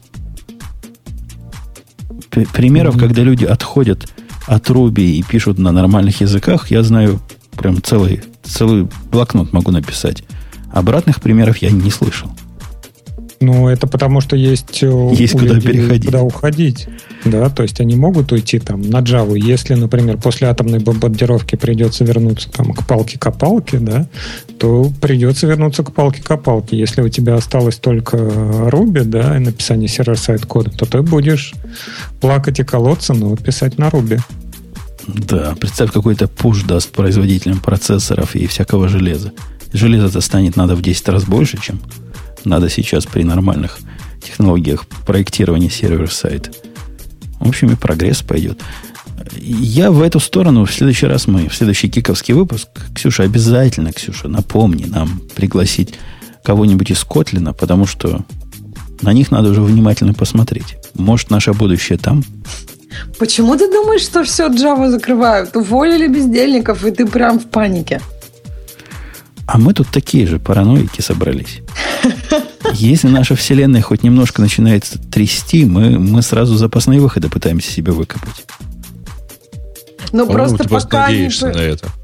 Не, пока не появляется как бы спрос, то есть пока у тебя есть те старые выходы, не появляются хороших альтернатив обычно. То есть пока Java не начнет загибаться, не будет, как бы, мне кажется, такой хорошей альтернативы, потому что Java сейчас загребает большой кусок рынка, и поэтому большинство людей, они просто не смотрят даже в сторону Kotlin или Scala, или еще чего-то такого, что не на JVM машине, JVM машине бежит. У Путуна как начинает трястись мир, он везде начинает ассемблерные ставки вставлять, чтобы было куда вернуться. Чтобы было безопасно. Были запасные выходы. Окей, ну мы, мы вас напугали, я думаю, достаточно. Может, нам всем собраться надо, вот еще Бобука взять и написать свой собственный язык с блэкджеками и девушками. Я думал написать письмо Ораклу. Не закрывайте Java, ну, пожалуйста. Э, ладно, что там дальше на нас смотрит? Дальше на нас смотрит а куда Бобук делся? Чего там у него? Интернетом плохо? У него там собака. Нет, Чего там у него? Мы тут в чатике с ним общаемся. Он стоит на пограничном контроле, точнее на TSA. Причем priority очередь не пропускают, потому что у собаки там собака, которая ходит и обнюхивает всех на предмет наркотиков, ей стало плохо. Именно в его очередь. Понюхала бубука и заколдобилась. Это, видимо, оригинальная версия, когда я заподозрил, что перебрал, он Бобук отвечает, что э, это уже шестой, я уже шестой, кто так предположил. Ну, непонятно же, почему собака заколдобилась. Должна же быть причина. Если Бобок стоит в этой очереди, то не исключено. А у них же обоняние ого какое. А все выпитое бобуком через поры кожи выходит. Вся Кока-Кола, А да. бобок большой, да. В пор много. У нас, у нас есть тема, которая смешная. М, Такая, с набросом на вентилятор. И в- даже в темах наших слушателей она еще более расширена. Там целый набор статей, почему функциональное программирование полнейший сакс. И, собственно, почему программисты на функциональных языках оторваны от поверхности Земли дебилы. Там такой общий пафос целого набора статей. Но до этого я хочу вам в страшном признаться. Хотел при Бобуке признаться, но признаюсь без Бобука. Вы представляете, какую, какую дикую вещь я захотел вчера? Вот, Ксюша, представь, какую дикую вещь. Вот ты знаешь меня, ты знаешь мое отношение к базам данных, это я напоминаю, и к всяким сториджам. Чего мне вчера захотелось? Реляционная база данных. Почти. MySQL. Почти. Видишь, как хорошо я тебя знаю. Почти. MySQL мне не захотелось. Мне захотелось по- воспользоваться в aggregation pipeline в, в Mongo новой их фичей для того, чтобы джойны делать. Конечно, злые языки скажут, что, мол, иди, иди, козлина, и используй нормальную реляционную базу данных, если такие запросы.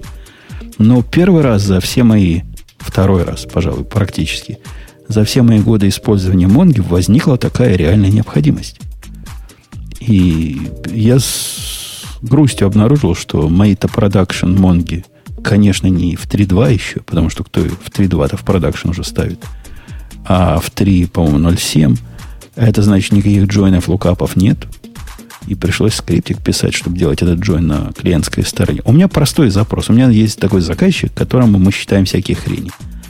И этот заказчик в конце года захотел отчитаться, видимо, перед своим каким-то более высоким начальством и попросил выбрать статистики, которые агрегируют общее количество отчетов, которые мы прислали по, по разным клиентам.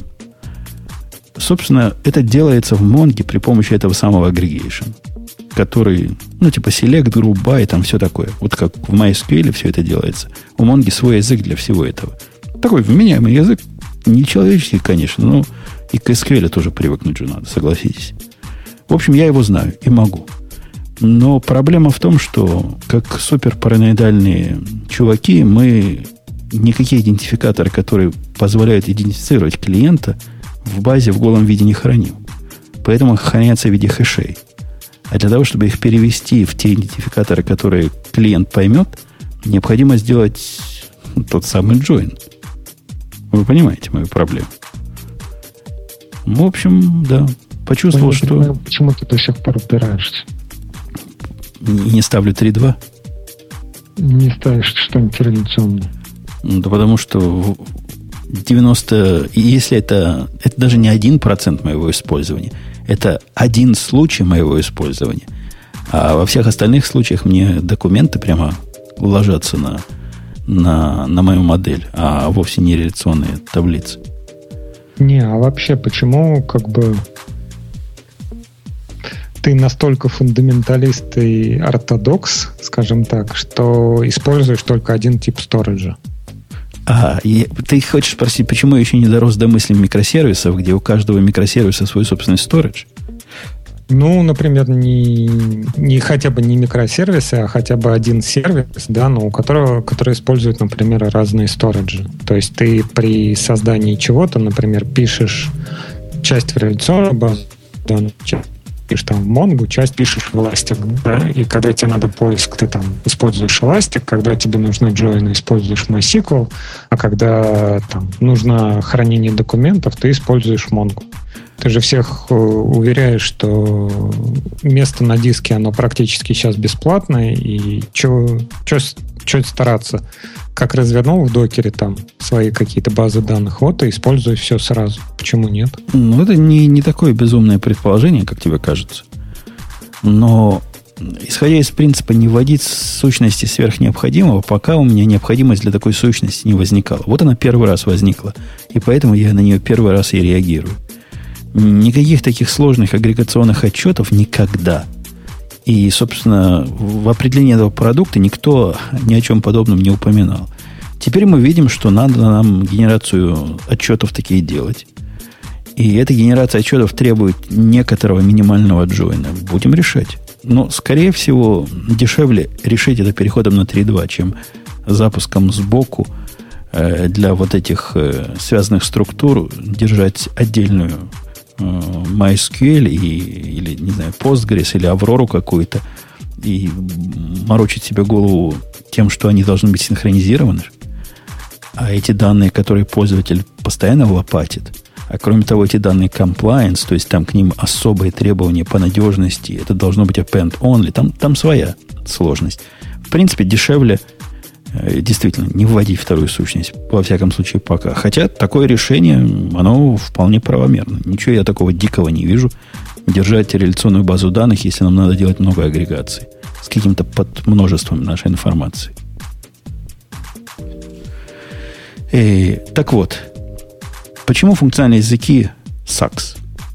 Называется статья, и Ксюша, как большой специалист в чем? В Haskell или в ML? В чем ты большой специалист? Мне трудно сказать, что я большой специалист. Я бы так пока не сказала. Ты должна выступить на, на защиту. Ты маленький и стройный специалист, да? Я готова выступить на защиту. Мне кажется, это набросы на вентилятор, которые очень странные. Ну, то есть не знаю, всегда есть такие набросы, и все на всех набрасывают. Это, это нормально. Я, я не вижу там какого-то большого конструктива в этих набросах. Ну, Ты защищать что будешь, за языки или вентилятор? Там у всех этих статей в последнее время главная мысль, она, собственно, не против Хаскеля скалы и, и всего прочего. Она против э, подхода. Чуваки, которые пишут эти гневные статьи, говорят, смотрите, мы работаем в стартапах. Или там в компаниях, которым требования клиентов на начальном этапе проектирования малоизвестны. Нам гораздо более динамично и гораздо понятнее, как построить эту программу при помощи императивного языка, императивного подхода. Мы себе форов там насобачим, мы себе состояние сохраним, мы это состояние мутируем, когда нам надо. Uh-huh. У нас совершенно дикая есть степень свободы. В любой угу. момент можем все починить, все поломать, но все, все выкинуть в наших, просто, как обычно в стартапах. Все, вот, все в наших руках. Да, а... на, наваяли, и это прототип. Окей, а потом, когда надо, взяли и все переписали. Окей, зачем тут функциональное программирование? И зачем набрасывать на вентилятор? Потому что, говорят авторы этой статьи, ну. если вы пойдете искать программистов, если вдруг вам в команду попадется какой-то функциональщик, который скажет, вы делаете все неправильно. Они все это говорят. Я сам такой. Вы все в своем декларативном, императивном мире делаете неправильно. Потому что состояние меняться не должно. Программа должна быть более или менее математически доказуема. Все действия должны быть как э, цепочные какие-то преобразования функциональные, и никаких состояний внутри быть не может. И только такой способ и имеет право на жизнь. А все остальное это отстой и 16 век. И идите пишите козлы на Visual Basic. Мне кажется, тут вопрос, который никто не отменял, вопрос вообще цели. То есть, что ты пишешь? Если ты пишешь прототип, который тебе нужно было сделать завтра, э, вчера, а ты пишешь его сегодня, то ты выбираешь просто те средства, которые тебе позволят именно ускорить разработку, а не ускорить какие-то там изменения, последующую поддержку и так далее. То есть, мне кажется, что нужно тут отталкиваться от того, что мы хотим. Если мы хотим надежный сервис, который будет там изменяться, когда мы хотим эм, как бы разделить код так, чтобы вносить изменения в конкретные части и не сливать это все вместе, не шарить глобальную, глобальное состояние, которое вызовет вызовет потом проблемы.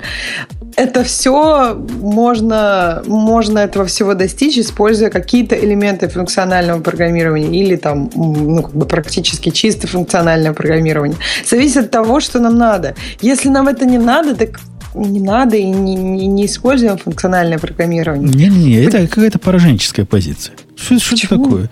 Да потому что мы все программисты, мы не пишем однодневок. Мы шедевры ваяем. Так мы устроены.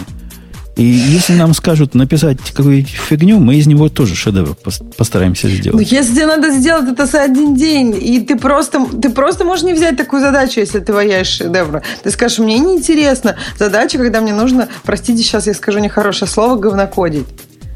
Да и... не, не, не, погоди, Почему? погоди. Потому что ты не права. Потому что ты смотришь с точки зрения человека, который профессионально пишет на императивных языках. И у тебя есть иллюзия, что на декларативных и на всяких функциональных языках писать сложнее. Это вопрос опыта. Не сложнее. Не сложнее, это, иначе просто. Я согласна, что иначе. И я даже допускаю, что э, на функциональном языке ты, возможно, какие-то вещи напишешь быстрее. Это, это не, не про то, что просто как, ту, ту ситуацию, которую ты описал, у тебя есть команда, и там только один человек знает функциональное программирование. И вот он всех там мучает этим функциональным программированием, там, Но я не он знаю, же не лучшего закрывает. хочет. Он же хочет хорошего для нас, для всех. Он хочет, чтобы код был безопасный, чтобы код был тестируемый, чтобы код был даже доказуемый. В принципе, конечно, фантазия, но какие-то шаги в эту сторону можно Понимаешь, предпринять. как бы людей загонять в хорошее обычно это как бы чуть медленнее, чем давать им возможность выбрать самим. То есть, если он будет загонять их в хорошее палками, то как бы это будет скорее медленнее, чем они сами будут. Ну ладно, ладно, да, допустим, допустим, он не диктатор, а допустим, он как я. То есть демократ в душе. И он доказывает на своем да. примере, что вот так делать лучше. И в конце концов у него есть надежда доказать, что так делает лучше. Окей. А что в этом плохого? По-моему, по поводу этого никто не накидывает на вентилятор. Если... По ну... этому поводу тоже много всего плохого. Люди, которые сильно... Из моего опыта, вот я гляжу на себя сам. А. Я тут вернулся к своему коду, который я писал три месяца назад, а потом меня оторвали на совсем другие проблемы. Код на Java, который вовсе не является функциональным языком, но Java 8 является частично таким полуфункциональным при Там лямбда, на лямбде лямбды погоняют у тебя? Не, они погоняют хорошо. Они красиво погоняют. У меня как раз не стримовые преобразования. Вот в, в, в контексте MapReduce и всяких других стримов у меня к себе вопросов нет. Но у меня есть к себе вопросы, когда я смотрю на вот этот подход, который я выбрал, который является... Ну, я Java не как Java использую. Там у меня никаких состояний в объектах нет, они все полностью immutable, и вся работа происходит при помощи передачи туда-сюда, чего попало. Функции, функцию туда, функцию туда вернул. Вот на этот код мне через три месяца, а я понимаю, что я делал. Я даже примерно помню, чего я делал. На код целиком мне смотреть труднее, чем на заскорузлый код, который имеет состояние, изменяет его и, и инкапсулирует его в себе – код без состояний труднее даже с самим собой разобраться. Мне кажется, это тоже вопрос опыта и практики. Это приходит достаточно быстро. То есть, когда ты э, уже начинаешь мыслить вот этими функциями и просто этими указателями на функции, которые ты куда-то передаешь, и дальше, когда у тебя функции с этими там работают над, тоже над функциями, ты просто со временем к этому привыкаешь. Да когда тут, у тебя... Это же вопрос не синтаксиса, и даже не вопрос идеологии. Не синтаксис, вопрос, а вопрос представления, как у тебя это в голове. Не, вопрос в том, что вот я после того, как начал писать в таком стиле, в общем, начал понимать, почему в свое время объектно-ориентированное программирование сильно выстрелило. Для того, чтобы эту программу понять, теоретически достаточно понять, как куски друг с другом связаны. Но это на самом деле самая большая проблема. Отследить всю эту цепочку функциональных преобразований вот в этом моем коде, который, на мой взгляд, вполне достойный и просто чуть ли не канонически с точки зрения функционального подхода, насколько его можно сделать в Java, сложнее, чем сделать то же самое в традиционном Java-коде. Ты сейчас имеешь в виду вообще, то есть мы сейчас говорим просто любому человеку. Ты сейчас намекаешь на то, что это любому человеку сложнее. Я намекаю на то, что даже человеку, который, который год, год смотрит на Java 8, сколько у нас Java 8? Год, два уже есть. И активно использует все, что в Java 8 есть, и даже понимает, как FlatMap работает. Я а думаю, таких среди нас немного. Проблема не в Java 8, проблема в том, что ты сколько лет писал и думал императивно, и сколько лет ты сейчас пытаешься, ну, как бы, наверстать это с функциональным программированием. Я просто для себя заметила, что, ну, я вспомнила, у меня был такой разрыв шаблона, когда, ну, я много занималась математикой, а потом в какой-то момент начала программировать. И для меня то, что в программировании функция имеет какие-то сайд-эффекты, и вообще из нее можно напечатать. То есть она не про то, что взять данные вернуть данные. У меня вот был разрыв шаблона. Мне кажется, если бы тогда, в тот момент после математики, я много бы заним... ну, я бы начала заниматься функциональным программированием, оно мне бы казалось логичным. Ну, то есть это, это какое-то продолжение, когда у тебя функции там кучу еще всего может делать, и непонятно, из любого места ты можешь это сделать. Для меня это было непонятно, почему я из любого места могу что-то сделать. Это я, же функция. Я пытаюсь сказать другую мысль. И мне кажется, Алексей меня поддержит. А может, наоборот, опровергнет. Я Ксюшу поддержу. Так Ксюшу поддержу. Мне кажется, я, я не могу это сто процентов уверить, но мне кажется, что вот этот самый трейдов, о котором, собственно, все наше программирование, то есть замена одного малого зла на другое зло поменьше, не настолько очевиден в этом случае.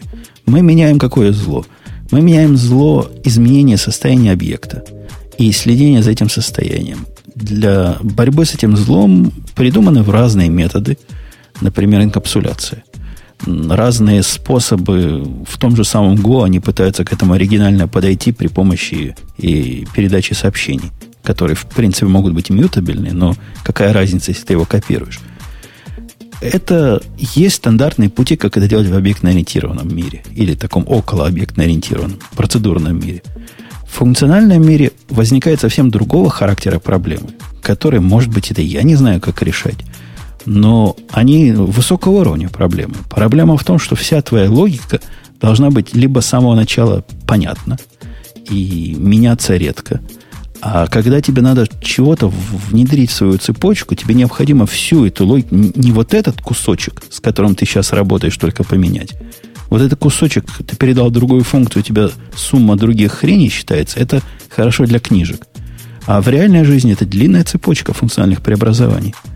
И понять, чего она откуда идет, и в какое место этой цепочки правильно встроиться, вот этот трейдов мне не кажется уж таким очевидно выигрышным.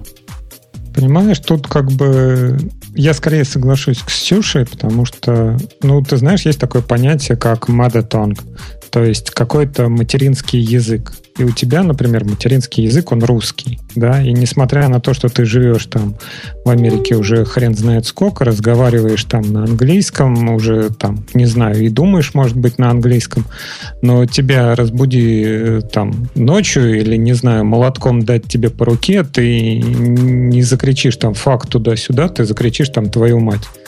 Вот. И сейчас у тебя есть такое понятие там императивного языка. Ты с него начинал, ты с ним работал хрен знает когда. И вот этот вот год, который ты там, не знаю, играешь с функциональностью, да, если смотреть с точки зрения масштаба всего твоего опыта, это крошечная песчинка, да, которую ты там выучил. Ну, окей, да, ты тебе кажется, что ты ее знаешь хорошо, но она не отложилась у тебя на подкорку, и тебя бы не, на, не началь, это не начальная парадигма и не начальный язык, с которого ты начинал. Поэтому то, что ты возвращаешься к коду, и тебе кажется, что ой, что хрень какая-то написана, ну, она не, не, Мне не кажется, что хрень. Ты понимаешь, не в этом проблема. Я смотрю на код и думаю, вау, красота. Каждый раз я смотрю на этот код, и я вижу, он хорош, он элегантен, он красив.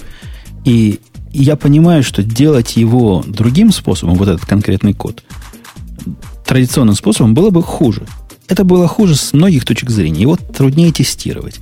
Там больше мест, где может что-то пойти не так. С точки зрения каждого конкретного юнита, я вполне и вполне люблю код, который я написал. А вот с точки зрения комбинации всех этих юнитов, когда все это дело должно полететь вместе, для более-менее сложной системы начинаются нестандартные вот в мире нашего до функционального, нефункционального программирования проблемы. У меня вот вопрос. Смотри, ты не знаешь, у тебя есть какой-то пайплайн данных, и ты не знаешь, куда вставятся какие-то новые элементы, которые, ну, новые требования, которые появились. Так бы тебе легко было их вставить в старый императивный вариант – тоже были бы те же проблемы. Куда ставить? В этот объект, в этот объект, может, новый. Ну, то есть, почему ты считаешь, что там бы ты, ты решил проблему быстро, а тут тебе как-то сложно? Потому что э, когда у тебя есть идея, когда данные прицеплены к коду, который они обрабатывают, так или иначе, как бы Go не пытался тот же самый сказать, что у них структура отдельной интерфейса отдельно, у них тоже примерно так же. Данные и поведение каким-то образом описывается в тандеме. Это большое дело. После того, как ты смотришь, как это делать иначе, когда данные это отдельный поток, а операции над данными это отдельная сущность. Понимаете, о чем я? И как, если мне необходимо расширить функциональность какого-то э, куска, то кусок этот, скорее всего, уже в себе содержит данные, с которыми он работает, и операции, которые над этими данными производит. В случае же, когда я это расширяю какой-то пайплайн, это совсем другое, другое дело. Это, ну, прямо совсем другого характера проблем. Там проблема не в том, как изменить, а проблема, что изменить. Ну вот это мне как раз кажется прям иллюстрация того, что ты очень много... Ну то есть, возможно, когда-то, когда ты начинал изучать императивное программирование, у тебя были с этим проблемы. То есть у тебя есть какая-то задача, ты ее решил, ты сконструировал систему, потом тебе нужно ее менять.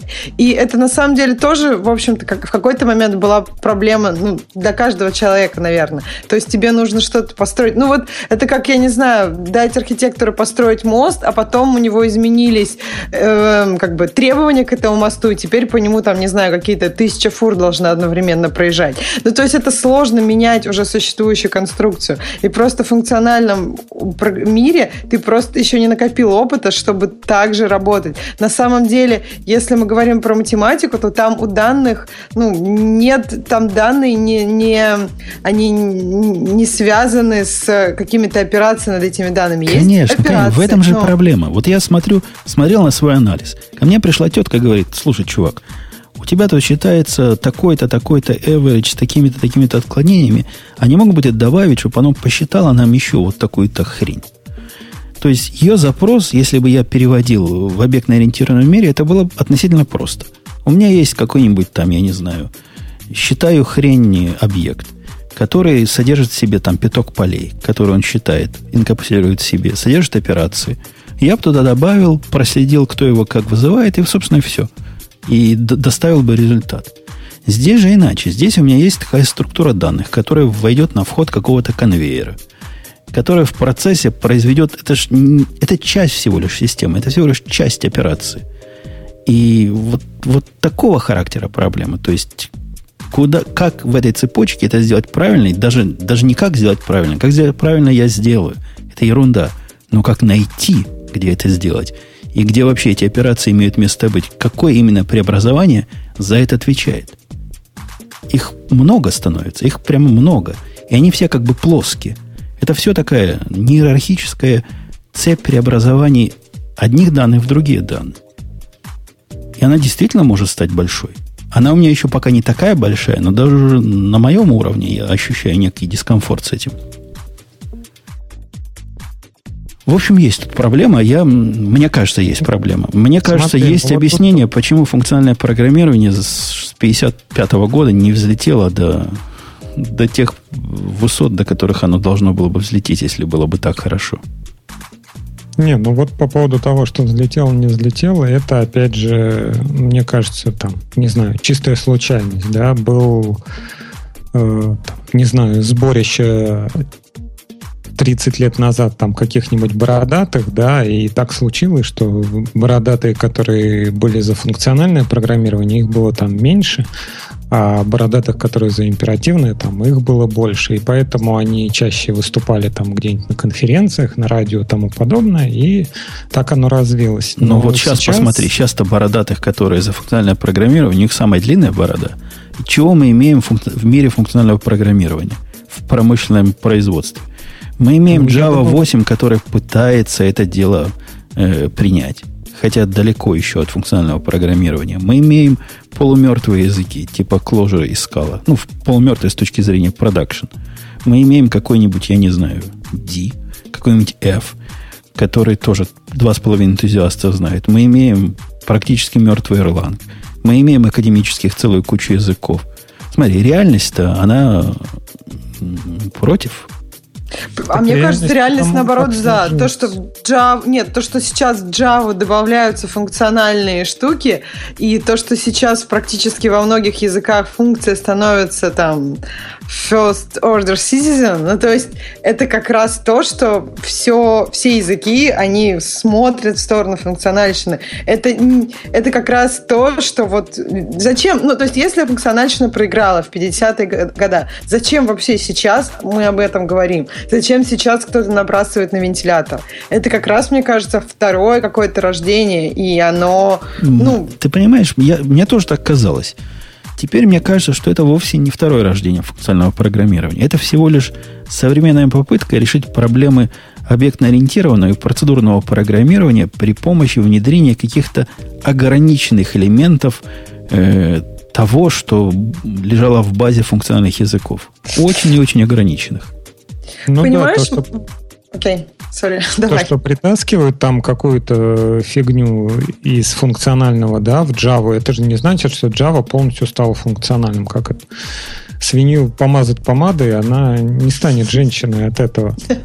Вот. И то, что взяли какие-то элементы, там, не знаю, работа с коллекциями или тому подобное, это не поменяло никак э, язык, да, это не поменяло методы программирования. Ну да, в каких-то случаях э, появилась возможность там, чего-то сделать быстрее и проще, например, как.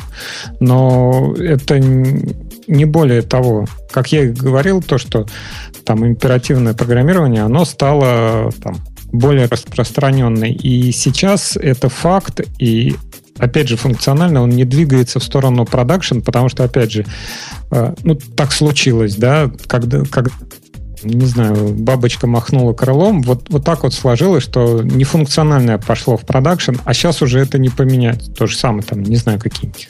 Ну, а ты не э, допускаешь мысли, что люди, вот умные люди, типа меня, в свое время загорелись этой идеей, которая показалась им стройной, элегантной, математически выдержанной. Попробовали писать на этом реальные вещи. И сказали, нет, что-то выходит так себе каменный цветок. Может, что-то не так с подходом? Я думаю, они не в том, что у тебя получились грамотные вещи. Ты сам говоришь, что твой код красивый и туда-сюда. Вопрос в том, что, что с ним будет дальше. Сейчас вот так вот сложилось, что найти там разработчика, который на Java, гораздо проще, чем найти функциональщика. И вот ты сам для себя понимаешь, что ты можешь быть офигенный функциональщик, ты можешь тут фигачить там очень красивые решения, да, но ты понимаешь, что будет после тебя, да, там какой-то человек будет это поддерживать, да, и где ты найдешь этого человека. Ну вот, вот так вот сейчас вот сложилось, да. я не думаю, что в ближайшие лет 20 как-то вот функциональное программирование вот сильно пойдет там в универах, да, и появятся новые студенты, которые будут знать функциональный язык. А без этого ну, он по-любому не взлетит. Мне кажется, еще вопрос в том, что э, идея, ну как бы вот именно такой, э, в общем, нет э, успеха в чисто императивном программировании. Ну, я бы даже сказала, нет такого практического успеха в чисто императивном, чисто там, я не знаю, процедурном или чисто функциональном. То есть не исключено, что комбинация этих идей для конкретных задач будет приносить, ну, будет более эффективно, чем, ну, то есть правильная комбинация идей из разных подходов для конкретных задач.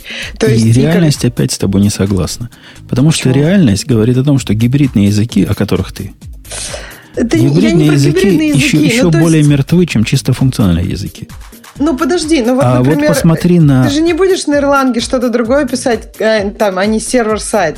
Писать гуй на Хаскеле, это, ну, я не знаю, никому не придет в голову. Потому что это неэффективно, и это, ну, просто оно так, гораздо эффективнее на ну, объектно-ориентированном. В, таком случае гибридные языки были бы круты.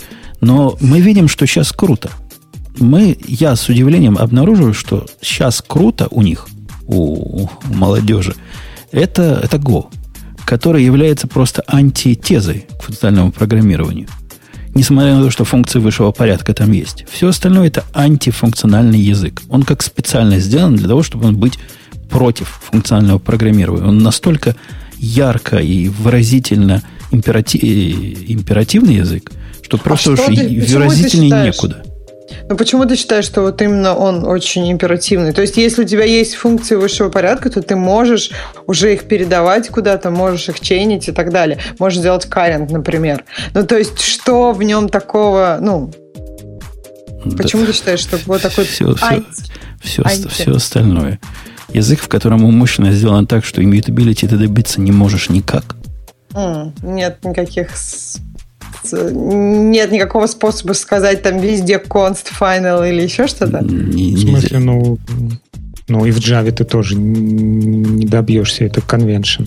Ну, в Java хотя бы можно самообмануться. В Java, Я готов пойти на самообман. В Java с такой-то матерью и, и, и напильником можно добиться более-менее мютабельного поведения это сложно, это не так прямо, как кажется, но Java тебе, в общем, не очень мешает это сделать. Она не помогает, но не мешает. В Go все не так. В Go они, они так специально сделали, чтобы тебе в голову не пришло писать нечто подобное. Но это уже, как бы, опять к разговору в Go, это их идея. И у них, ну, вы посмотрите, любой популярный гошный проект. Эти проекты вообще процедурные – Некоторые из них э, чуть-чуть объектно ориентированные, в том смысле, в котором это в Go понимается. Но они цветут и пахнут. И это народу ну, понятно, это читабельно, это... это да, разные, ну, как тулзы. Все, что мы делаем, это тулзы. Сейчас на них application сервера пишут, сейчас на них все пишут. Ну, что-то. Не только line утилитки. Есть да, относительно большие проекты на Go написаны. И как те, кто пишут, говорят, ну, они сопровождаем. Интернет-магазин. Да, вот. Я, я не в курсе, пишет ли интернет-магазины на Go. Прям не знаю, не пробовал. Кстати, вот ты сказал, что гибридные языки, я не считаю, что все должно быть на одном языке написано. То есть, я, когда я имела в виду, что разные подходы, то есть, если у тебя задача требует языка, который не функциональный, вот это, это, еще, это еще, еще хуже подход. Подход, подход, который микросервисы нам двигают, он тоже, э, на мой взгляд, индустрии нанесет столько же вреда, сколько в свое время Александр Эску нанес C++. Нельзя писать на разных языках. Все должно быть на одном языке. У нас только есть один молоток, и мы просто все, все им забьем. Ну, да? хорошо бы. Хорошо бы, чтобы в рамках организации, которая занимается реальными проектами и понимает, что в реальной жизни найти специалиста, который будет одновременно знать Python, Go, Java и Rust, это не ну, в четыре раза, раз, кажется, не в четыре раза сложнее, чем найти просто программиста на Java, а, не знаю, на четыре порядка сложнее. Вот эти организации должны сильно задуматься, хотят ли они многоязычность у себя или нет. Так они многоязычность не из-за того, что там... Мне кажется, как раз многоязычность не из-за того, что там язык что-то дает, что там один язык дает по сравнению с другим, а проблема из-за того, что не могут найти людей. То есть, э, если ты там, не знаю, Java Shop какой-то, да, то ты все пишешь на Java, и ты можешь найти там, не знаю, N программистов на рынке, да. Но если ты, например, на Java и на Python какую-то часть делаешь, то ты можешь уже найти N плюс M, то есть количество да программистов. Нет, это у тебя хитрая статистика. Потому что тот, кто пишет придумать такую организацию в жизни, где каждый будет конкретно свой микросервис пилить и никогда за пределы API выходить не будет, оно хорошо только в книгах и в конференциях про микросервисы. В жизни даже наш JavaScript-программист иногда должен залазить смотреть в контроллеры, которые написаны на каком-нибудь спринге. А теперь ему придется еще лезть в Go, он еще и в Python лазит. Примерно с такой же целью. А, а если вдруг чем, самому чего поменять надо там? Мы просим от людей какого-то невозможного, мы их меряем не той линейкой. вводя ну, многоязычность. Подожди, а, залезает он в твои спринговые контроллеры, потому что ты наружу выставляешь REST, который не документирован, скорее всего. Если бы у тебя была бы документация на весь твой API, полная, какие там параметры, как чего, то зачем ему лезть в твой контроллер? Ну вот, конкретно я тебе случай расскажу. Нам необходимо было в какой-то REST контроллер какую-то маленькую хрень добавить, и такую маленькую хрень добавить с его, с его квалификацией нет проблем полезь, добавь, скомпилируй, задеплой, все будет в порядке. Ему это не только читать надо, ему иногда и подписывать чего-то там надо. Вот у него появился новый запрос от клиента, вот с тем же самым э, репортинг-сервером, который мы писали. У нас там есть такой API внутри прописанный, он знает, как до него добраться, но для того, чтобы выставить его в виде реста, надо ему дописать свой контроллер на этот конкретный пост или там put, ну что-то он пишет. И мне не хочется этим заниматься. Это чисто, ну, чисто же, UI, UI штука. Ну, пускай он долезет и допишет. Ну, опять же, этого человека выбрали э, JavaScript рулить, и по пути он, да, как-то нахватался от вас Java и как-то теперь имеет возможность там чего-то дописывать. Так и здесь у тебя будет там N, не знаю, Java программистов, будет M там, питоновских программистов. И понятно, что какие-то Java программисты будут глядеть на код питоновский, да, и как-то чего-то там будут понимать постепенно. И питоновские тоже, они там как-то будут смотреть на Java код и как-то что-то понимать. Твой китаец как раз самый яркий пример того, что можно набрать несколько людей, которые знают разные языки, и постепенно они, та, такая диффузия будет знаний, да, которые могут, там, не знаю, не переписать всю систему, конечно, но какие-то простые действия они могут вполне делать. Ну Почему вот, нет? Что происходит на практике, это я ощущаю совершенно, что для некоторого размера проектов, которые у меня сейчас на питоне написаны, я бы лучше их переписал на Go. Или подобное делал бы на Go. При всем моем сложном отношении к Go. При размере больше или при, при размере, размере больше? Есть некоторые, есть некоторые проекты, которые слишком велики для питона. Ну, там больше 100 строк на питоне, на мой взгляд, уже слишком много. И я не могу это сделать. Я просто ощущаю реальность, в которой я живу, и понимаю, что еще одного, э, еще одного этот боливар не выдержит. Это по поводу многоязычности. Так что все, все не так вам, как просто кажется. У нас же есть страшный опыт, когда человек писал свой конкретный сервис, который наружу выставляет не то, что REST API – он конкретно HTTP выставляет странички наружу. То есть сервис весь в себе, понимаешь, был? Который чувак написал на Лиспе. И это был такой шок и такой удар после того, как он ушел, что мы до сих пор пережить не можем. То есть есть куски, которые никто трогать не хочет по сей день. Есть специальная магия, как переподнимать его, и не помню, common чего-то там. И эту магию у нас где-то прописана, мы это запускаем, мы держим специальный контейнер с специальными версиями, потому что с другими версиями это волшебство не работает. И вот это пример внедрения еще одного языка, который казался в свое время вполне разумным, и никто не протестовал. Так нет, ну окей, ты купил холодильник к себе домой, ты же не залазишь в него внутрь, там не проверяешь компрессор, как там какой фреон залит, какие там проводки сделаны. Так вот у тебя в есть нашей профессии с холодильниками холодит. не получается. В нашей профессии это не холодильник, а это набор частей, которые мы иногда пересобираем вместе, чтобы ответить на, на новые требования. Вдруг этому холодильнику ну, нужно... Ты только что говорил, что это вот он отдает HTML, то есть он закрытый сам по себе. Ну вот да. он твой холодильник. Он был мой холодильник, пока он делал лед лед было хорошо.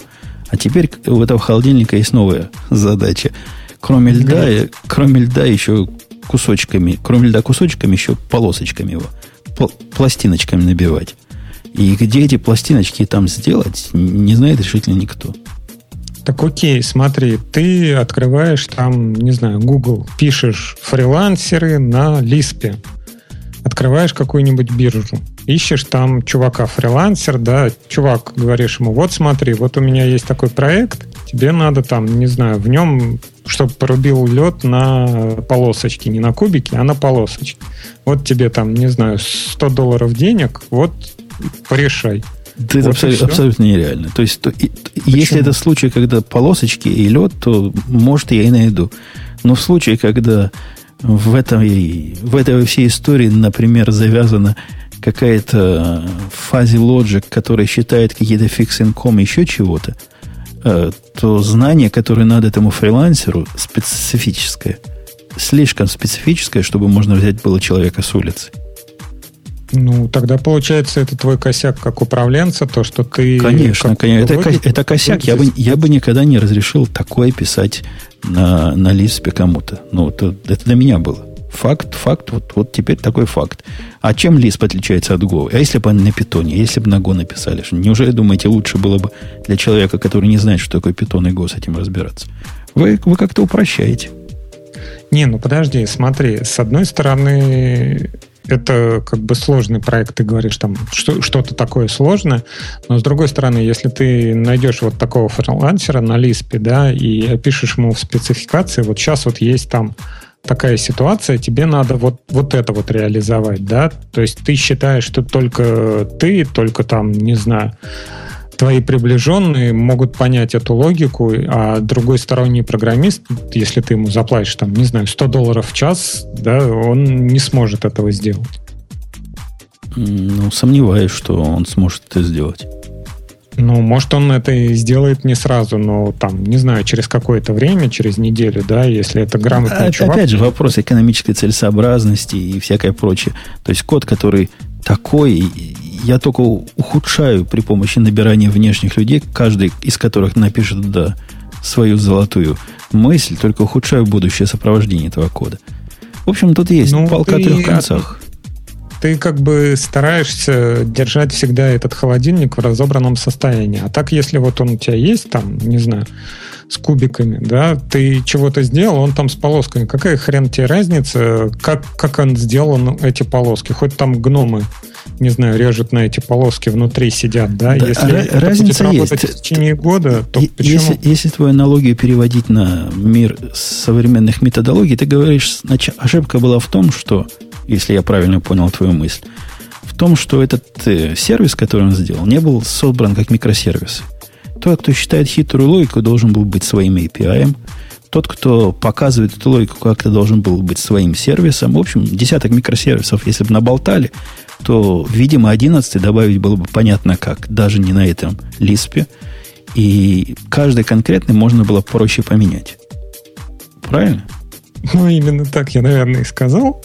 Но я к тому, что вот этот вот кусок, да, э, тебе надо было оформить, там, не знаю, библиотека, хорошо. Допустим, если бы эта ситуация была такая, что это не там сервис, который HTML генерит, а какая-нибудь там супербыстрая библиотека на, на C++, да, которая собирается в нативный код и которая там, не знаю, обсчитывает супербыстро. Что бы это поменяло, если ты там, не знаю, теоретически, не знаешь? Теоретически я с тобой согласен. А вот практически это тоже херня полная.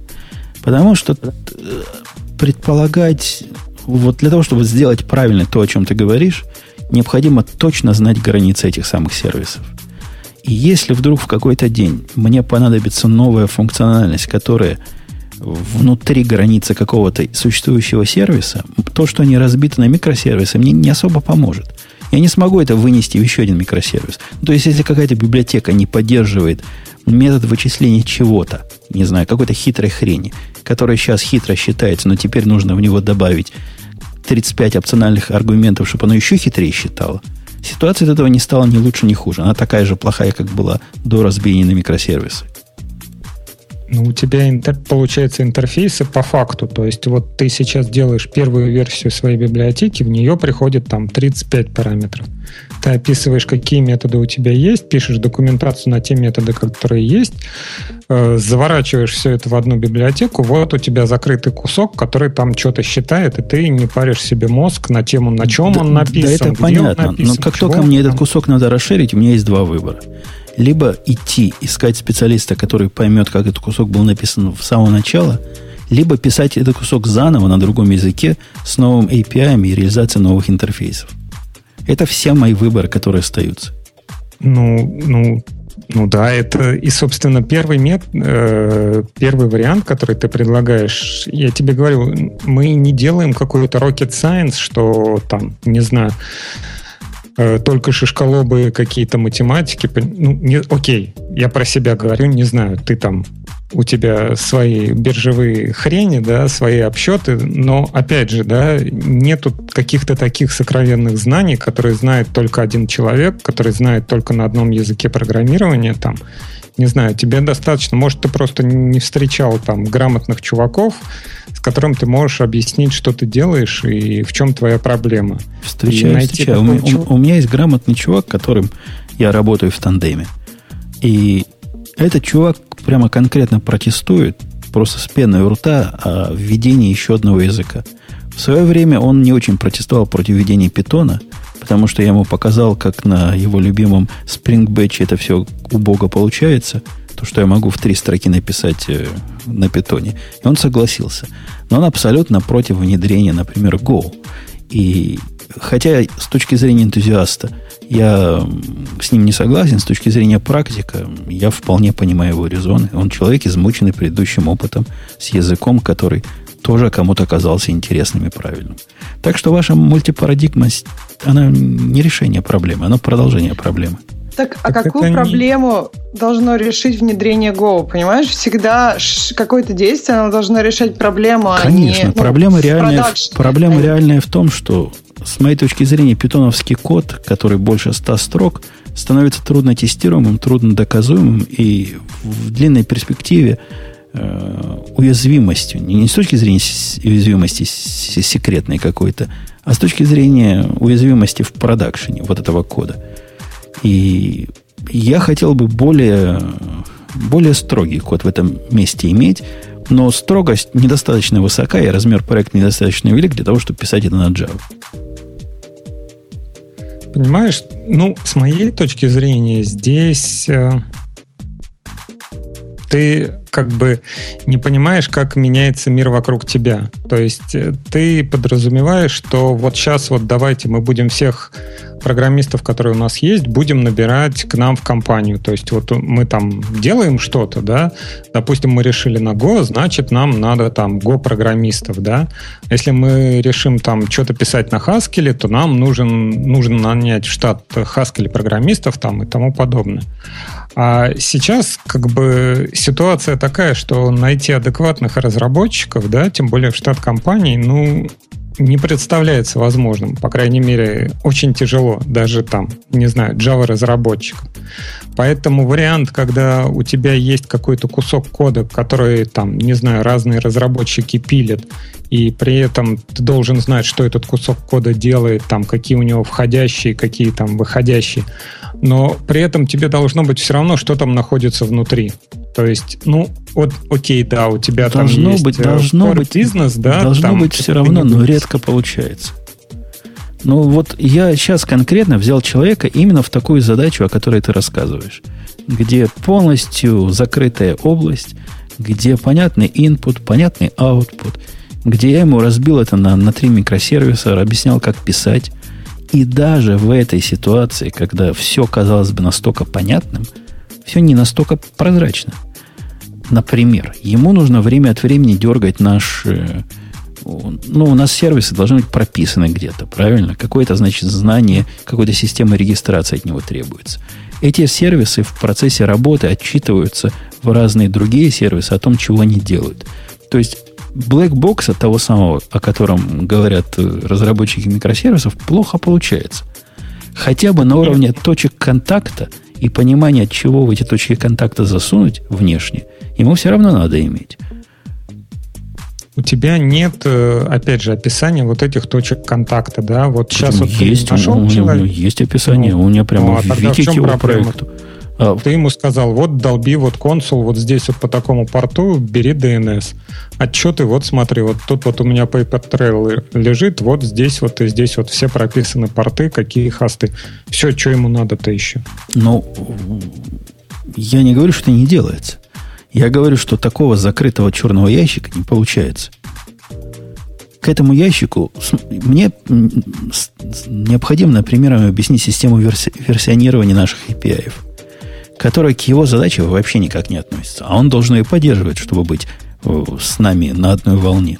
Мне нужно ему прописать не просто систему регистрации его в консуле, а как он должен себя дерегистрировать в консуле в разных ситуациях – Мне нужно описать ему, каким образом делается ограничение нагрузки в нашей системе, потому что я не хочу, чтобы его сервис вдруг лег загруженный с, не знаю, миллионом запросов в секунду и повалил бы всю цепочку. Микросервисы переносят эту проблему просто в другую немножко сторону, но вовсе ее не решают. Она остается композитная система, которая с более-менее понятными связями. Но, тем не менее, эти связи, как правило, сложные. Так что нету тут э, золотой ложки и серебряной пули. Ладно. Ну, не знаю. Мы Изначально как бы, то есть Java, опять же, из-за чего поднялась? Из-за того, что много всяких библиотек, которых написано. И если уж вспомнить «Серебряную пулю», да, и Брукса, он там еще в своей книге прям уже, когда, когда это писал, наверное, в 70-е, 80-е годы, что сейчас столько всяких решений, что не надо ничего нового э, писать. Если вам что-то надо сделать, то вы это купите. Сейчас даже покупать не надо. Все есть open source, все, все библиотеки, все-все-все это решает. И проблема как бы с описанием взаимодействий в большинстве случаев, скажем так. Ну, это кажется, что описание взаимодействия. На самом деле это не только описание взаимодействия, а реализация взаимодействия даже описанного, реализация взаимодействия описанного между разными элементами не намного проще, чем реализация взаимодействия внутри какого-то жуткого монолита. Она другая, но сказать, что она проще и понятнее. Ну, и... она не проще, но она позволяет изолировать и понять. То есть там, не знаю, вот очень условно изолировать, очень условно. Понятно. Если если он в мой запрос, который, например, в виде бади ожидает э, какой-то какого-то Джейсона, зазвонит свой собственный Джейсон, и он может даже не понять, что он все сломал, весь мир. А мой JSON будет ему от лупы слать с каким-то 500 кодом. То чем это проще, чем отлаживать его в окружении монолита? Да ничем не проще, кроме как сложнее. То есть много мест, где это может пойти не так. Хотя хоть что-то, но это да, это ответ на, на то, что он хоть не сразу все сломает, а последовательно не мгновенно все упадет, а через какое-то время. И, и то дело. И, и, нам тут пишет Барлок, что у него есть объяснение, почему якобы тяжело найти разработчиков. Говорит, что ну, у нас с тобой требования слишком высокие. У тебя высокие требования? Ну, у меня требование опустилось, должен уметь э, ходить, говорить и, и жевать одновременно. сериалы? И даже на этом уровне. Но когда мы брали JavaScript разработчиков, я рассказывал эту историю, мы ему дали задание, которую я, не писавший дня продакшн кода на JavaScript, а посмотревший до этого пару статей, мог бы написать. Из всех, кто пришел, только один смог это сделать. Ну, там реально вот задание было вот просто... Но если ты и этого не умеешь делать, то я не понимаю, чем ты будешь у нас заниматься. И один... Остальные прямо вот сидели просто как бараны. Я не знаю, чем они занимаются на работе, все эти люди. Они ведь работают все где-то. Это был какой-то ужас и кошмар. То есть ну, уровень кстати, чудовищный. Такой же у меня тоже уровень снизился уже, то есть дается простое, там, простая задачка написать Java код, ну, не знаю, строчек на 5. Но у меня проблема, у меня поток индусов еще идет, и вот с, с индусов там человек с 30, да, только один может написать более-менее там, ну вот, допустим, задачка, да, вывести строчку в обратном порядке, то есть есть набор символов и вывести вот эту строчку в обратном порядке. И вот написать, решить это на Java, вот, ну, вот один из 30, дай бог. И каждый раз меня э, после прочтения вот резюме там люди пишут, я там в JP Morgan, там Associate, там, допустим, ну, ну это джуниор, там во всяких корпоративных аутсорсерах там что-то делаю, там сижу, там разработчик. Я, честно говоря, не понимаю, вот если на Java не можешь написать вот эти пять строчек, просто просто тупо написать код, то где все эти люди работают и что они там делают? То есть вот может быть, им нужен Stack Overflow. Вот у них есть такая задача, они сразу гуглят reverse string Java. Первый же ответ на Stack Overflow даст тебе эти пять строчек. Так они и до Stack Overflow такие же были. Они, конечно, стало после Stack Overflow еще хуже с, с вопросами, но я не думаю, что вина Stack Overflow. Нет, я не говорю, что это вина, просто он, он, я имею он в виду... ответ на ситуацию, как когда они не могут строку сами перекинуть в другую сторону. Не, у меня чувак был там на собеседовании. Ну, у меня э, как бы открытый редактор, который это ну, видно, как человек печатает, да, и чувак прям видно, что из Гугла искал там, вот, например, надо цикл написать, да, то есть он вставляет цикл, то есть там for и равно там 0, туда-сюда, скобки, то есть внутри там что-то написано, system out, он вот это вот копипастит, то есть вставляет в редактор, удаляет то, что в середине, там чуть-чуть подписывает это, и начинает дальше. Видимо, следующий этап там найти как строч, найти как букву, да, опять копипастит строчку, удаляет там символ, который, видимо, в примере был, надо найти. И вот так вот, вот так вот делает прям реально вот копипастит. То есть я первый раз видел человека, который вот реально программирует да? копипастом, да, и при этом не стесняется, он понимает, что э, видно, то есть, что, что он пишет. То есть, ну, ну вот да, да, я вот так вот пишу код. Ну, вот принимайте меня таким, как так есть. Так что такой барлок наши требования не завышены, они наоборот, к сожалению, занижены. Если раньше мы, я брал человека, садил его на стул перед собой и разговаривал о высоком и духовном, о том, как строить системы, как бы он подобную задачу решал. Сейчас о задачах речи не идет. Лишь бы был, лишь бы хоть что-то мог. Хоть может, наоборот, надо было с этими людьми о высоком, а не задачки давать. Задачки тоже сложно, так их же надо я. Я же начинал. А высоком, Ты знаешь... не понимаешь, там было два, два интервьюера, я и мой коллега. Я о высоком с ними говорил. Но после двух вопросов о высоком мы с ним переглядывались, я опускал руки, шел к своему стулу, а он давал им задачку. А, понятно. То есть в высоком разговор тоже не пошел? Не, не идет каменный цветок. Никак не идет. Не, не, тут Тут совершенно уровень понятен после второго вопроса, после первого, как правило. А иногда даже до задавания вопроса все, в общем, понятно. Это как? Это по глазам, по взгляду? Ну, зашел, зашел человек и начинает рассказывать, как он программирует на Excel. Как, как одно из, так сказать, Самых больших, больших достижений. Да. да. Я, говорит, на Excel написал функциональную программу, которая пересчитывает все колонки. Да, интересно, программировать функционально на Excel это какой-то, не знаю, еще дополнительно, кстати, Барлогу ответить. Э, собеседование э, то, что происходит на собеседовании, это я уже нам в чате нашего подкаста писал. То, что происходит на собеседовании, это никак не относится к тому, что надо будет делать. То есть, вот это э, ужасно. Вот это, вот это, нет, вот это как факт. раз самое правильное как Почему? я считаю. Потому что то, что происходит на собеседовании, ты пытаешься понять, как с человеком будет работать, и пытаешься понять, как человек мыслит. Это все, что надо. Больше ничего не надо. Даже если там просят развернуть строчку или там, не знаю, нарисовать на доске что-то, какую-то систему, да, всем абсолютно ну, по крайней мере, окей, мне абсолютно на собеседовании по барабану, что конкретно он нарисует. Там могут быть, там, не знаю, неправильные стрелочки, могут быть неправильные квадратики, может вообще неправильная решенная задача быть. Но знаю, если кажется, человек понятно, странно. как мыслит, да, и он мыслит в том направлении, в котором мне надо, и при этом мне там, не знаю, комфортно с ним общаться, а не знаю, какой-то немытый бородатый, который там огрызается на каждый вопрос, типа, что, что, что вы писали, да, если с человеком комфортно общаться, если понимаешь, как он мыслит, и мыслит он правильно, да, то это уже э, как бы решение его принять.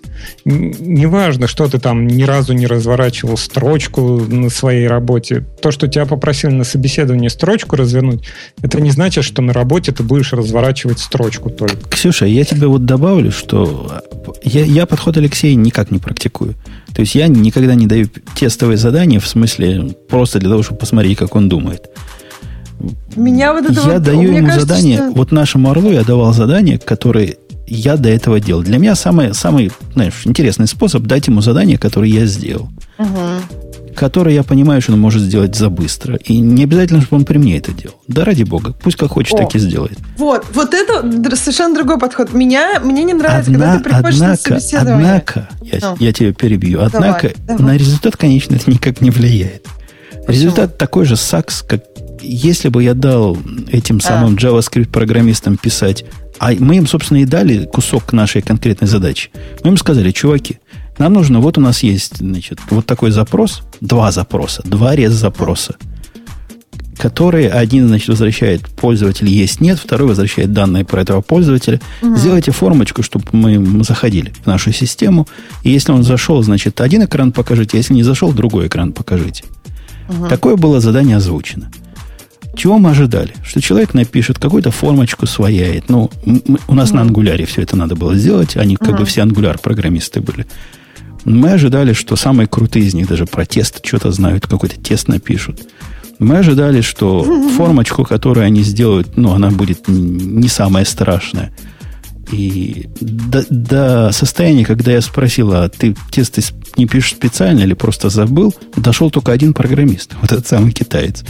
Все остальные даже до этого не дошли. Они, они сидели 40 минут.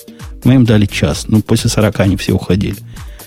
И что-то такое делали, делали, но Смотри, этого не смогли кажется, сделать. Как раз вот эта задачка, она, ну, мне кажется, примерно то же самое, что они будут делать на работе, правильно? И это как-то более адекватно. То есть я я была на разных собеседованиях, которые, да, когда, когда тебя просят написать какую-то там, не знаю, изменить какую-нибудь небольшую программу, ну, потому что ты не можешь там за 30 минут написать что-то интересное в iOS-приложении. Ты можешь сделать какой-то дефолт, но мало.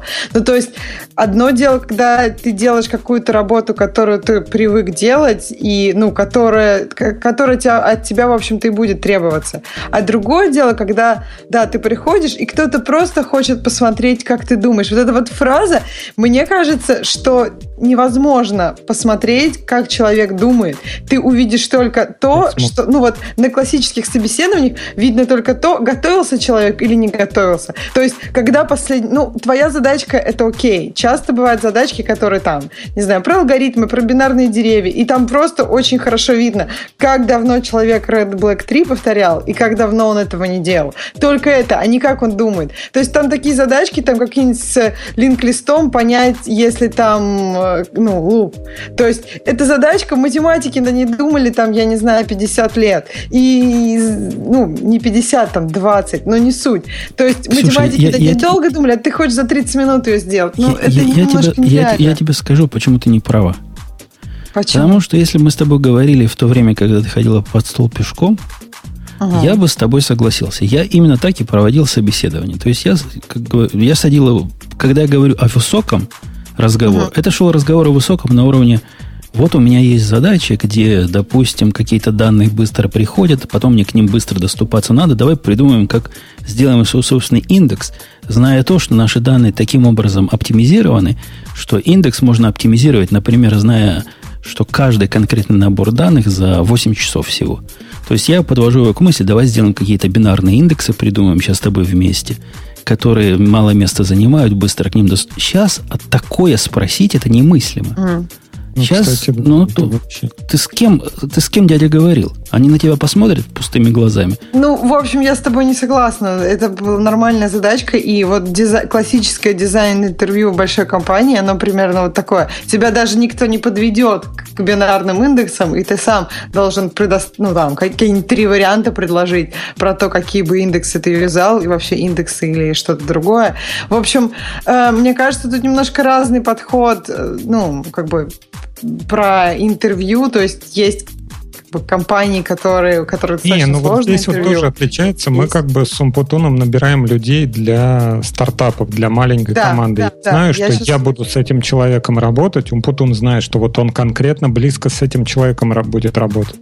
Большие компании там, не знаю, из тех, кто интервьюирует, не все будут с этим человеком работать, поэтому им просто надо там, не знаю, давай поговорим про бинарные деревья, да, там, давай решим, почему люки круглые, да, потому что что ну надо что-то спросить. Ну, да? про люки уже никто не спрашивает. Мне кажется, что вот от бинарных деревьев э, скоро все вернутся к ну, настоящим задачам, которые люди делают, когда они работают. И мне кажется, что, ну, то есть вот это вот все медленно движется в эту сторону. Как ушли от люков, так уйдут от задач, которые не имеют отношения к реальной деятельности. Если ты будешь писать, например, что-то связанное, ну, я не знаю, с графами там, поиск, социальный граф, то да, логично задавать такие вопросы. Ну, то есть зависит от того, чем ты будешь заниматься. И про стартапы я согласна, что очень много внимания э, тому, как человеком работает. Но я так понимаю, что у вас не доходит до того, чтобы отвергать людей, потому что они бородатые и некрасивые, потому что если они, если вы выбираете между теми, кто вообще не пишет код, то как бы, ну, лучше бородатый, но который пишет код. Или нет? Или если человек бородатый воняет, но, пи- но пишет код хорошо, вы такого не возьмете? Я не возьму. Я возьму мы удаленно. Пусть, пахнет дома. Не, они, они еще грубияны и ненормальные. Ты заколебаешься с ними потом. Ну, я же не сказала, что он грубиян и ненормальный, бородатый и... А, просто бородатый не мытый. А так, Да. а так душка. Ну, ну ладно. Так, ну, не обязательно же это сразу этот нехороший человек. Он может просто мыться не любит или у него горячей воды нет. Всякое Не, они, они, как правило, я, я таких людей не понаслышке знаю. У меня всегда в команде есть один, как минимум, ненормальный программист. С ними, как вот из моего опыта, возни с ними больше, чем, чем я себе могу позволить. Чем с мытыми. Ну, как-то, как-то они уж слишком, слишком самобытные. Эй, слушай, 2 часа 30 минут. Да.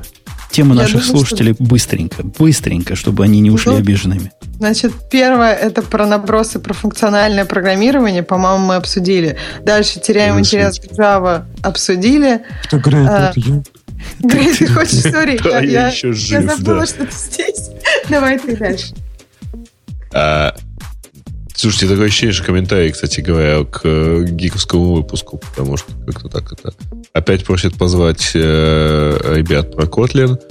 Э, Visual Studio теперь в open source. И, И, даже есть, есть плагин для плагин дебага года. Да, да, да. Я, я на него посмотрел, мне оно показалось опять такой странной штукой. То есть оно похоже на атом, только не атом.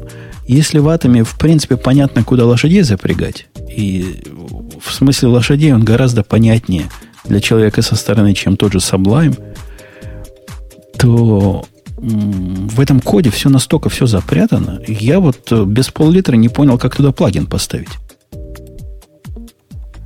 Так что он такой очень, очень майкрософтовский. Такая вещь в Кстати, себе. Тут вот напоминают про тему про докер, а у нас была тема, и, Женя, как-то ты умудрился... О том, что докер в этот самый сделали. Не, ну тут докеркрафт есть. Докеркрафт, это- ну, это как-то не моя область. Да, я просто вспомнил, что у нас в темах была тема про докер. Ты умудрился пропустить тему про докер. Как? А, они там выкатили UI. Ну, оно тоже такой кровавый enterprise. Они, Мгм. значит, умеют сами свои UI делать, и теперь за деньги продают тем, кто, кому это надо. Ну, ладно, способ монетизации. Как Так. докер, он мало чего имеет общего. Жалуются на пропажу Никарагуа. Ну, это к Бобуку вопрос, он виноват. Куда Бобук дел Никарагуа, но, видишь, он, он ушел. Мне кажется, Бобука покарали за то, что он куда-то делал Никарагуа. А, а он, между прочим, в Лос-Анджелесе. Казалось бы, как оно одно, одно с другим связано. Уронил валенок на пульт. Пролетая над Никарагуа, уронил не свалено. Возможно.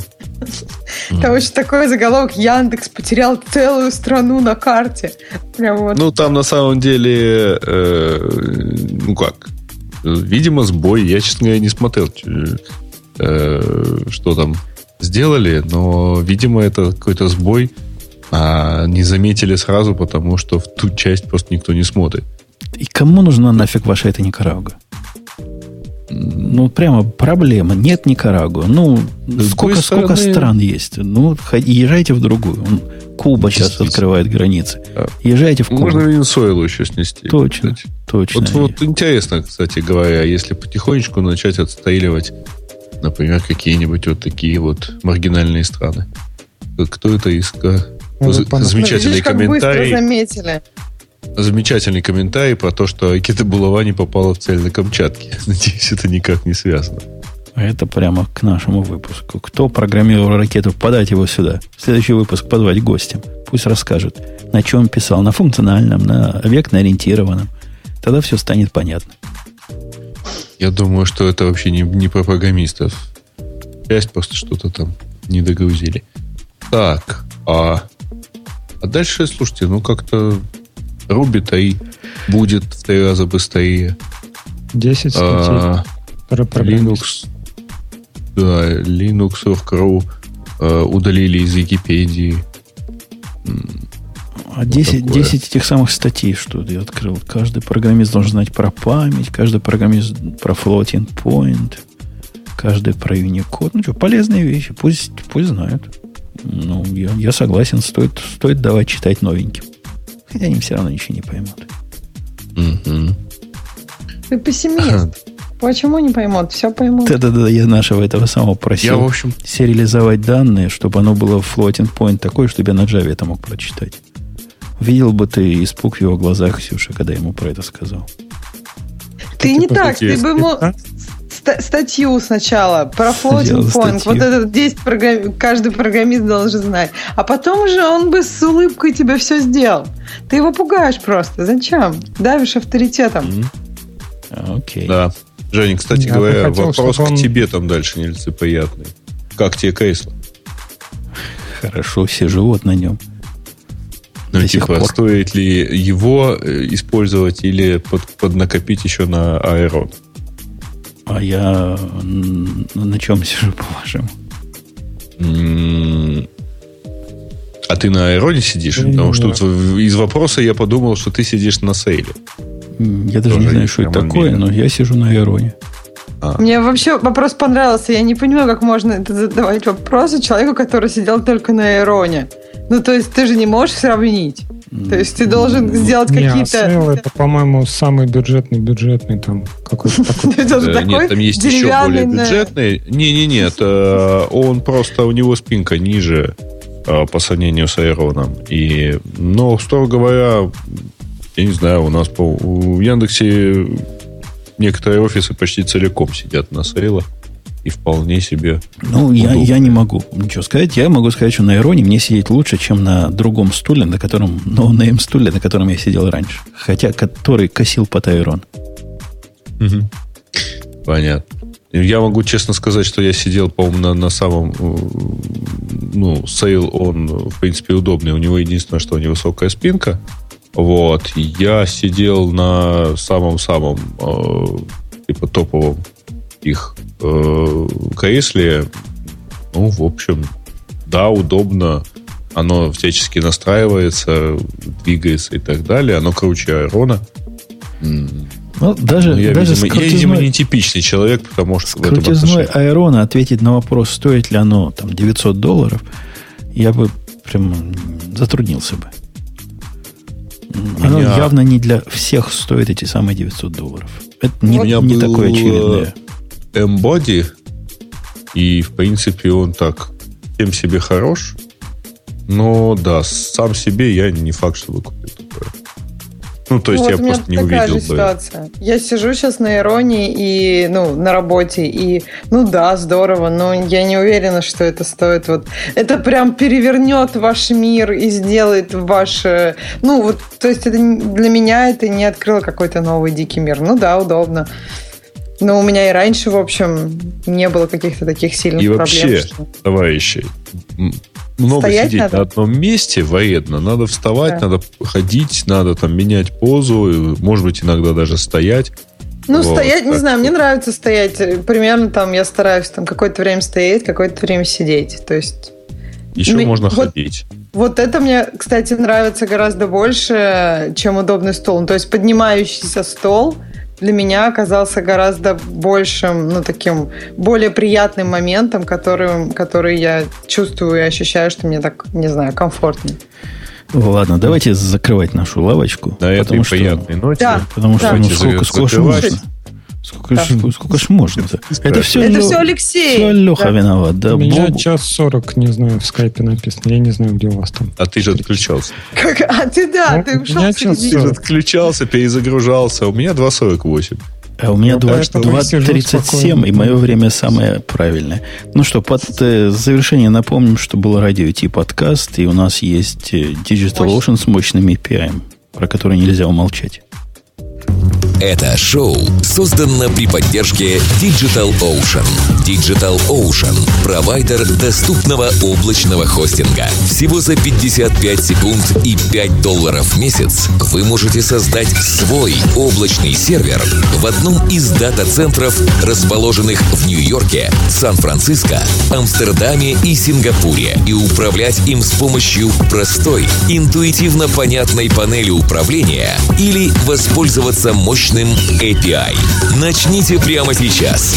Введите промокод RadioDefist при регистрации и получите 10 долларов бонуса на аккаунт.